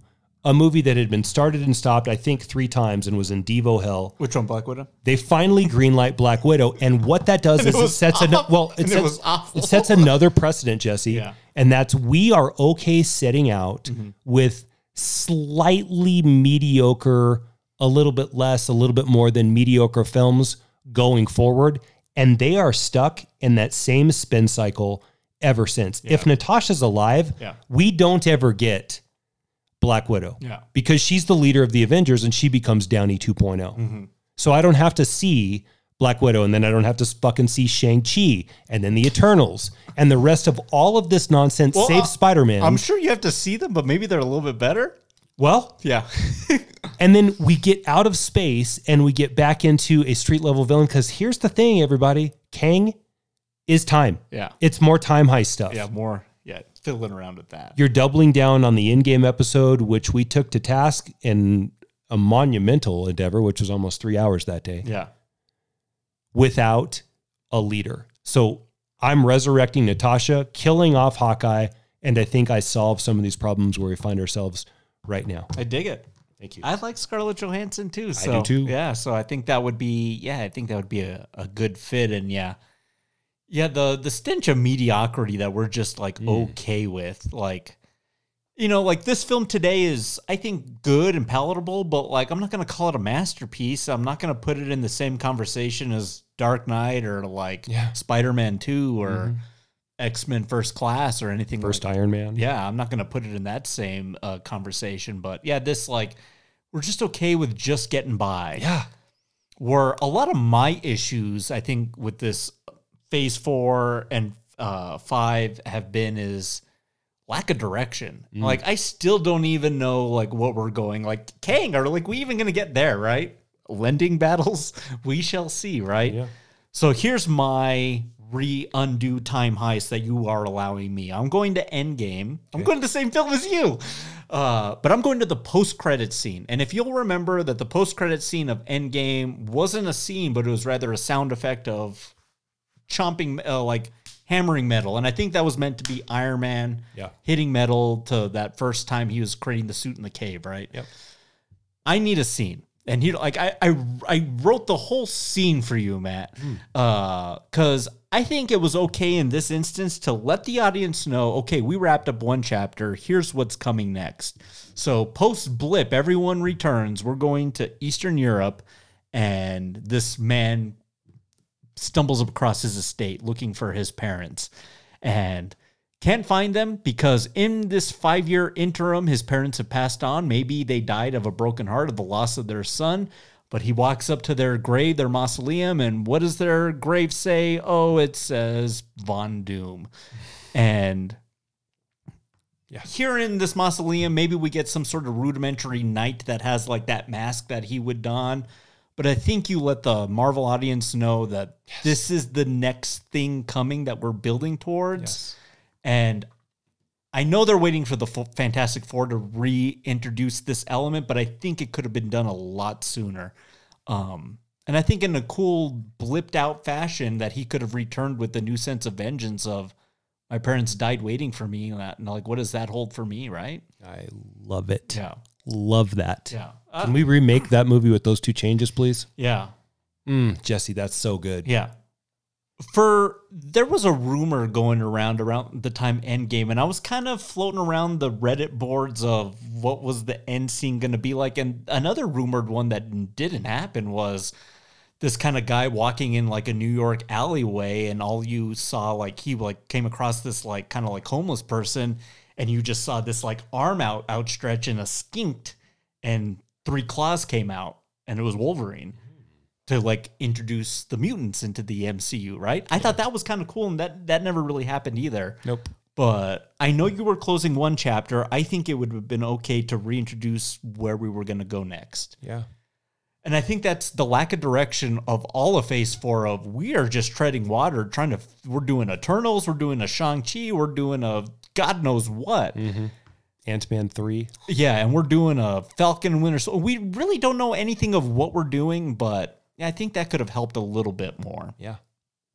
Yeah, because things are a mess. Wakanda's a mess. The Avengers are a mess. Loki's a mess. Hang on, Wakanda's not a mess. A mess. It's just you know, because I was a big fan of Namor's introduction, right? Uh, like Yeah. I, I liked that component, but yeah, like, but what's the grand scheme of like where we're going? If it's Kang, it's still I'm still on the fence about that. Yeah, I think Wakanda's a I think Wakanda's a mess. I mean, the the nation of Wakanda is still cool, but where that's at, I, I think that's that's a upside down too. Yeah, Yeah, I, I I love that Von Doom at the mausoleum of I love that Jesse. That's I love it. That is so good. Because you know what it does? What yours does? Mm-hmm. It addresses, and they've done it a little bit, but this really hard addresses what happened in that five year interim post blip. Like how many people yeah, have to deal with that. Like I was gone. I, these five years of mine were taken because while I was blipped out, my family wasn't, and they died of a broken. Like I mm-hmm. love that yeah. So now you got some. You get the reason villain- to be pissed. the villain's motivation kind Yes. of already. On top of he hasn't been like mutated by whatever Fantastic Fourism, right? Especially if it's like an estate, like you mentioned, and the state has been repurposed or reclaimed by the government Yeah, because they couldn't pay the bills. yeah. Love that. Good job. Now the casting would have been huge on like who's playing that guy because I think that's gonna be paramount to making that character really work. Like a Daniel Craig would be pretty good for me. Um, Yeah. you know, talk about Oppenheimer. Cillian Murphy, I think, would slay as Doom. Uh, but we shall see whenever he makes his appearance in this universe. But hey, I'm still holding out hope. I mean, I think they can still right this ship and give us something satisfying. I just, you know, I think time's running out a little bit. I think we're kind of getting to a place where we need to see where things are going. Yes. And it ain't Loki season two, ladies and gentlemen. No, it is not. it's not going to be that Secret Wars either. Yeah. I don't think. Yeah. War Machine and, and Nick Fury, I'm out. well, Hard pass. oh, Armor Wars. Armor Wars, I mean. What about se- we got Secret Invasion this summer? yeah, that, yeah, that'll be all right. Yeah, maybe. Maybe. Um, you know, you you told me we could go X Men or Fantastic Four if we wanted to. I I, I guess I did go a little Fantastic Four, but villain wise, Mhm. have they waited too long to get? I think I've asked this many times, but uh, yeah, the answer is yes. Right? Yes. They've waited too long to reintroduce those characters. Mhm. Because those are huge other universes that open up more possibilities, right? If there is, and there there is a very distinct Robert Downey Jr. void in this franchise. Oh, yeah. Um, yeah, they got to get something in here that like makes us care. I think Tom Holland can carry some of that, but like that's just in his solo Spider-Man films. I mean, mm-hmm. it's just not in th- these this other stuff. No, he's not built to be the team lead. He's kind of a single guy. Gosh, that was Spider-Man No Way Home was so good. It was just it gets better the more I think about it in a way where it should never have that idea never should have worked on screen. Xavier, mm-hmm. Reed Richards, mm-hmm. Tony Stark. Yeah. Those are three leads, and we only have one of them right now. Yeah. The rest, Wait, who?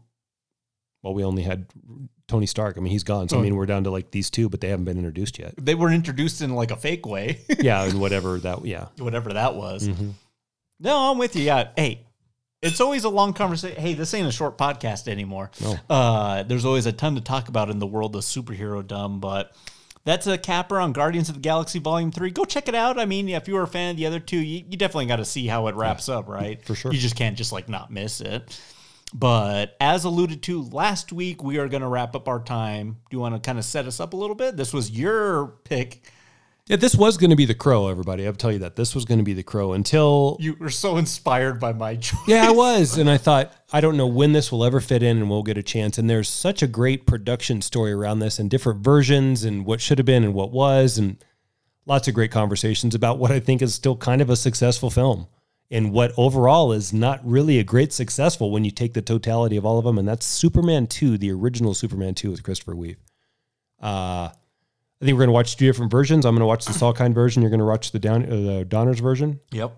I'm probably going to watch both, to be honest with you. But Well, I, I kind of want to stop you. I, I think you should should just watch the theatrical because I think where the good chunk of our conversation can be is in the differences and whether or not which one kind of is the better option. Uh, yeah, I think this will be I think a first for the show, which is where we're talking about the same movie but two drastically different versions of the same movie. Okay. And I'll just be upfront. I think they're both pretty good. Yeah, they Like, are. Yeah. Yeah, so w- when does that ever work out? But yeah, I think yeah, I I think the other time we did this was, and we didn't do it within the same film, but we did the Justice League with Whedon, Mhm. and then the Zack Snyder version, right? Yep. But like to talk about it within the same context of the same film is going to be a lot of fun, right? Yeah. And yeah, a film that you and I have seen a lot, which is Superman 2. That was one of those HBO films, right? Mhm. Uh, yeah, I can't wait to talk about it. I think our Superman conversation was incredible. It was it, the more I thought about it in this last week, one of my favorite episodes. It was a just, good one.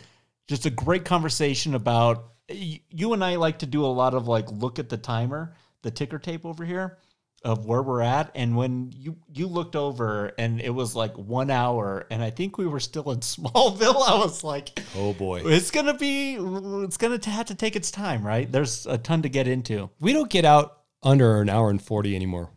Yeah, it depends. I think That's a long one. Look, we're 225. Yeah. There's a lot of Guardians discussion, but hey, you got Superman 2 coming to you next week. Uh, I got to get going. I got to go. Uh, oh, what do I got to do this week? Um, I'm going to go make a mixtape. I am going to put, you'll like this. I'm going to put Fleetwood Mac, Oh. Foo Fighters. Uh, let's see. Clapton. Yeah, I'll put some Clapton on there. You'll have to allow me some Rush. Oh, you and I were singing tunes of the Police, so we'll put pop the Police on there. Who do you want to add on this uh, master mixtape? I'll give you the Moody Blues if you give me live. Yeah, I'll let you have live. We'll have the Moody Blues, and how about we wrap up with Guns N' Roses? Sweet Child of Mine. All right, sounds good. To that, we'll see you all next week. Have a good week, everybody. We'll see you in the dark. Thank you for listening to Rye Smile Films. Be sure to subscribe to us on Apple Podcasts, Spotify, Podbean, Stitcher, TuneIn, or wherever you listen to podcasts. And be sure to leave us a rating and a review while you're there. It really helps out the show. And for Rye Smile Films merchandise, go to teepublic.com. Guardians of the Galaxy, Volume 3, is property of Marvel Studios and Walt Disney Studios Motion Pictures and no copyright infringement is intended. Until next time, cheers. And we'll kill anyone who gets in our way. No, not kill anyone. Kill a few people. Kill no people. Kill one guy, one stupid guy who no one loves. Now you're just making it sad.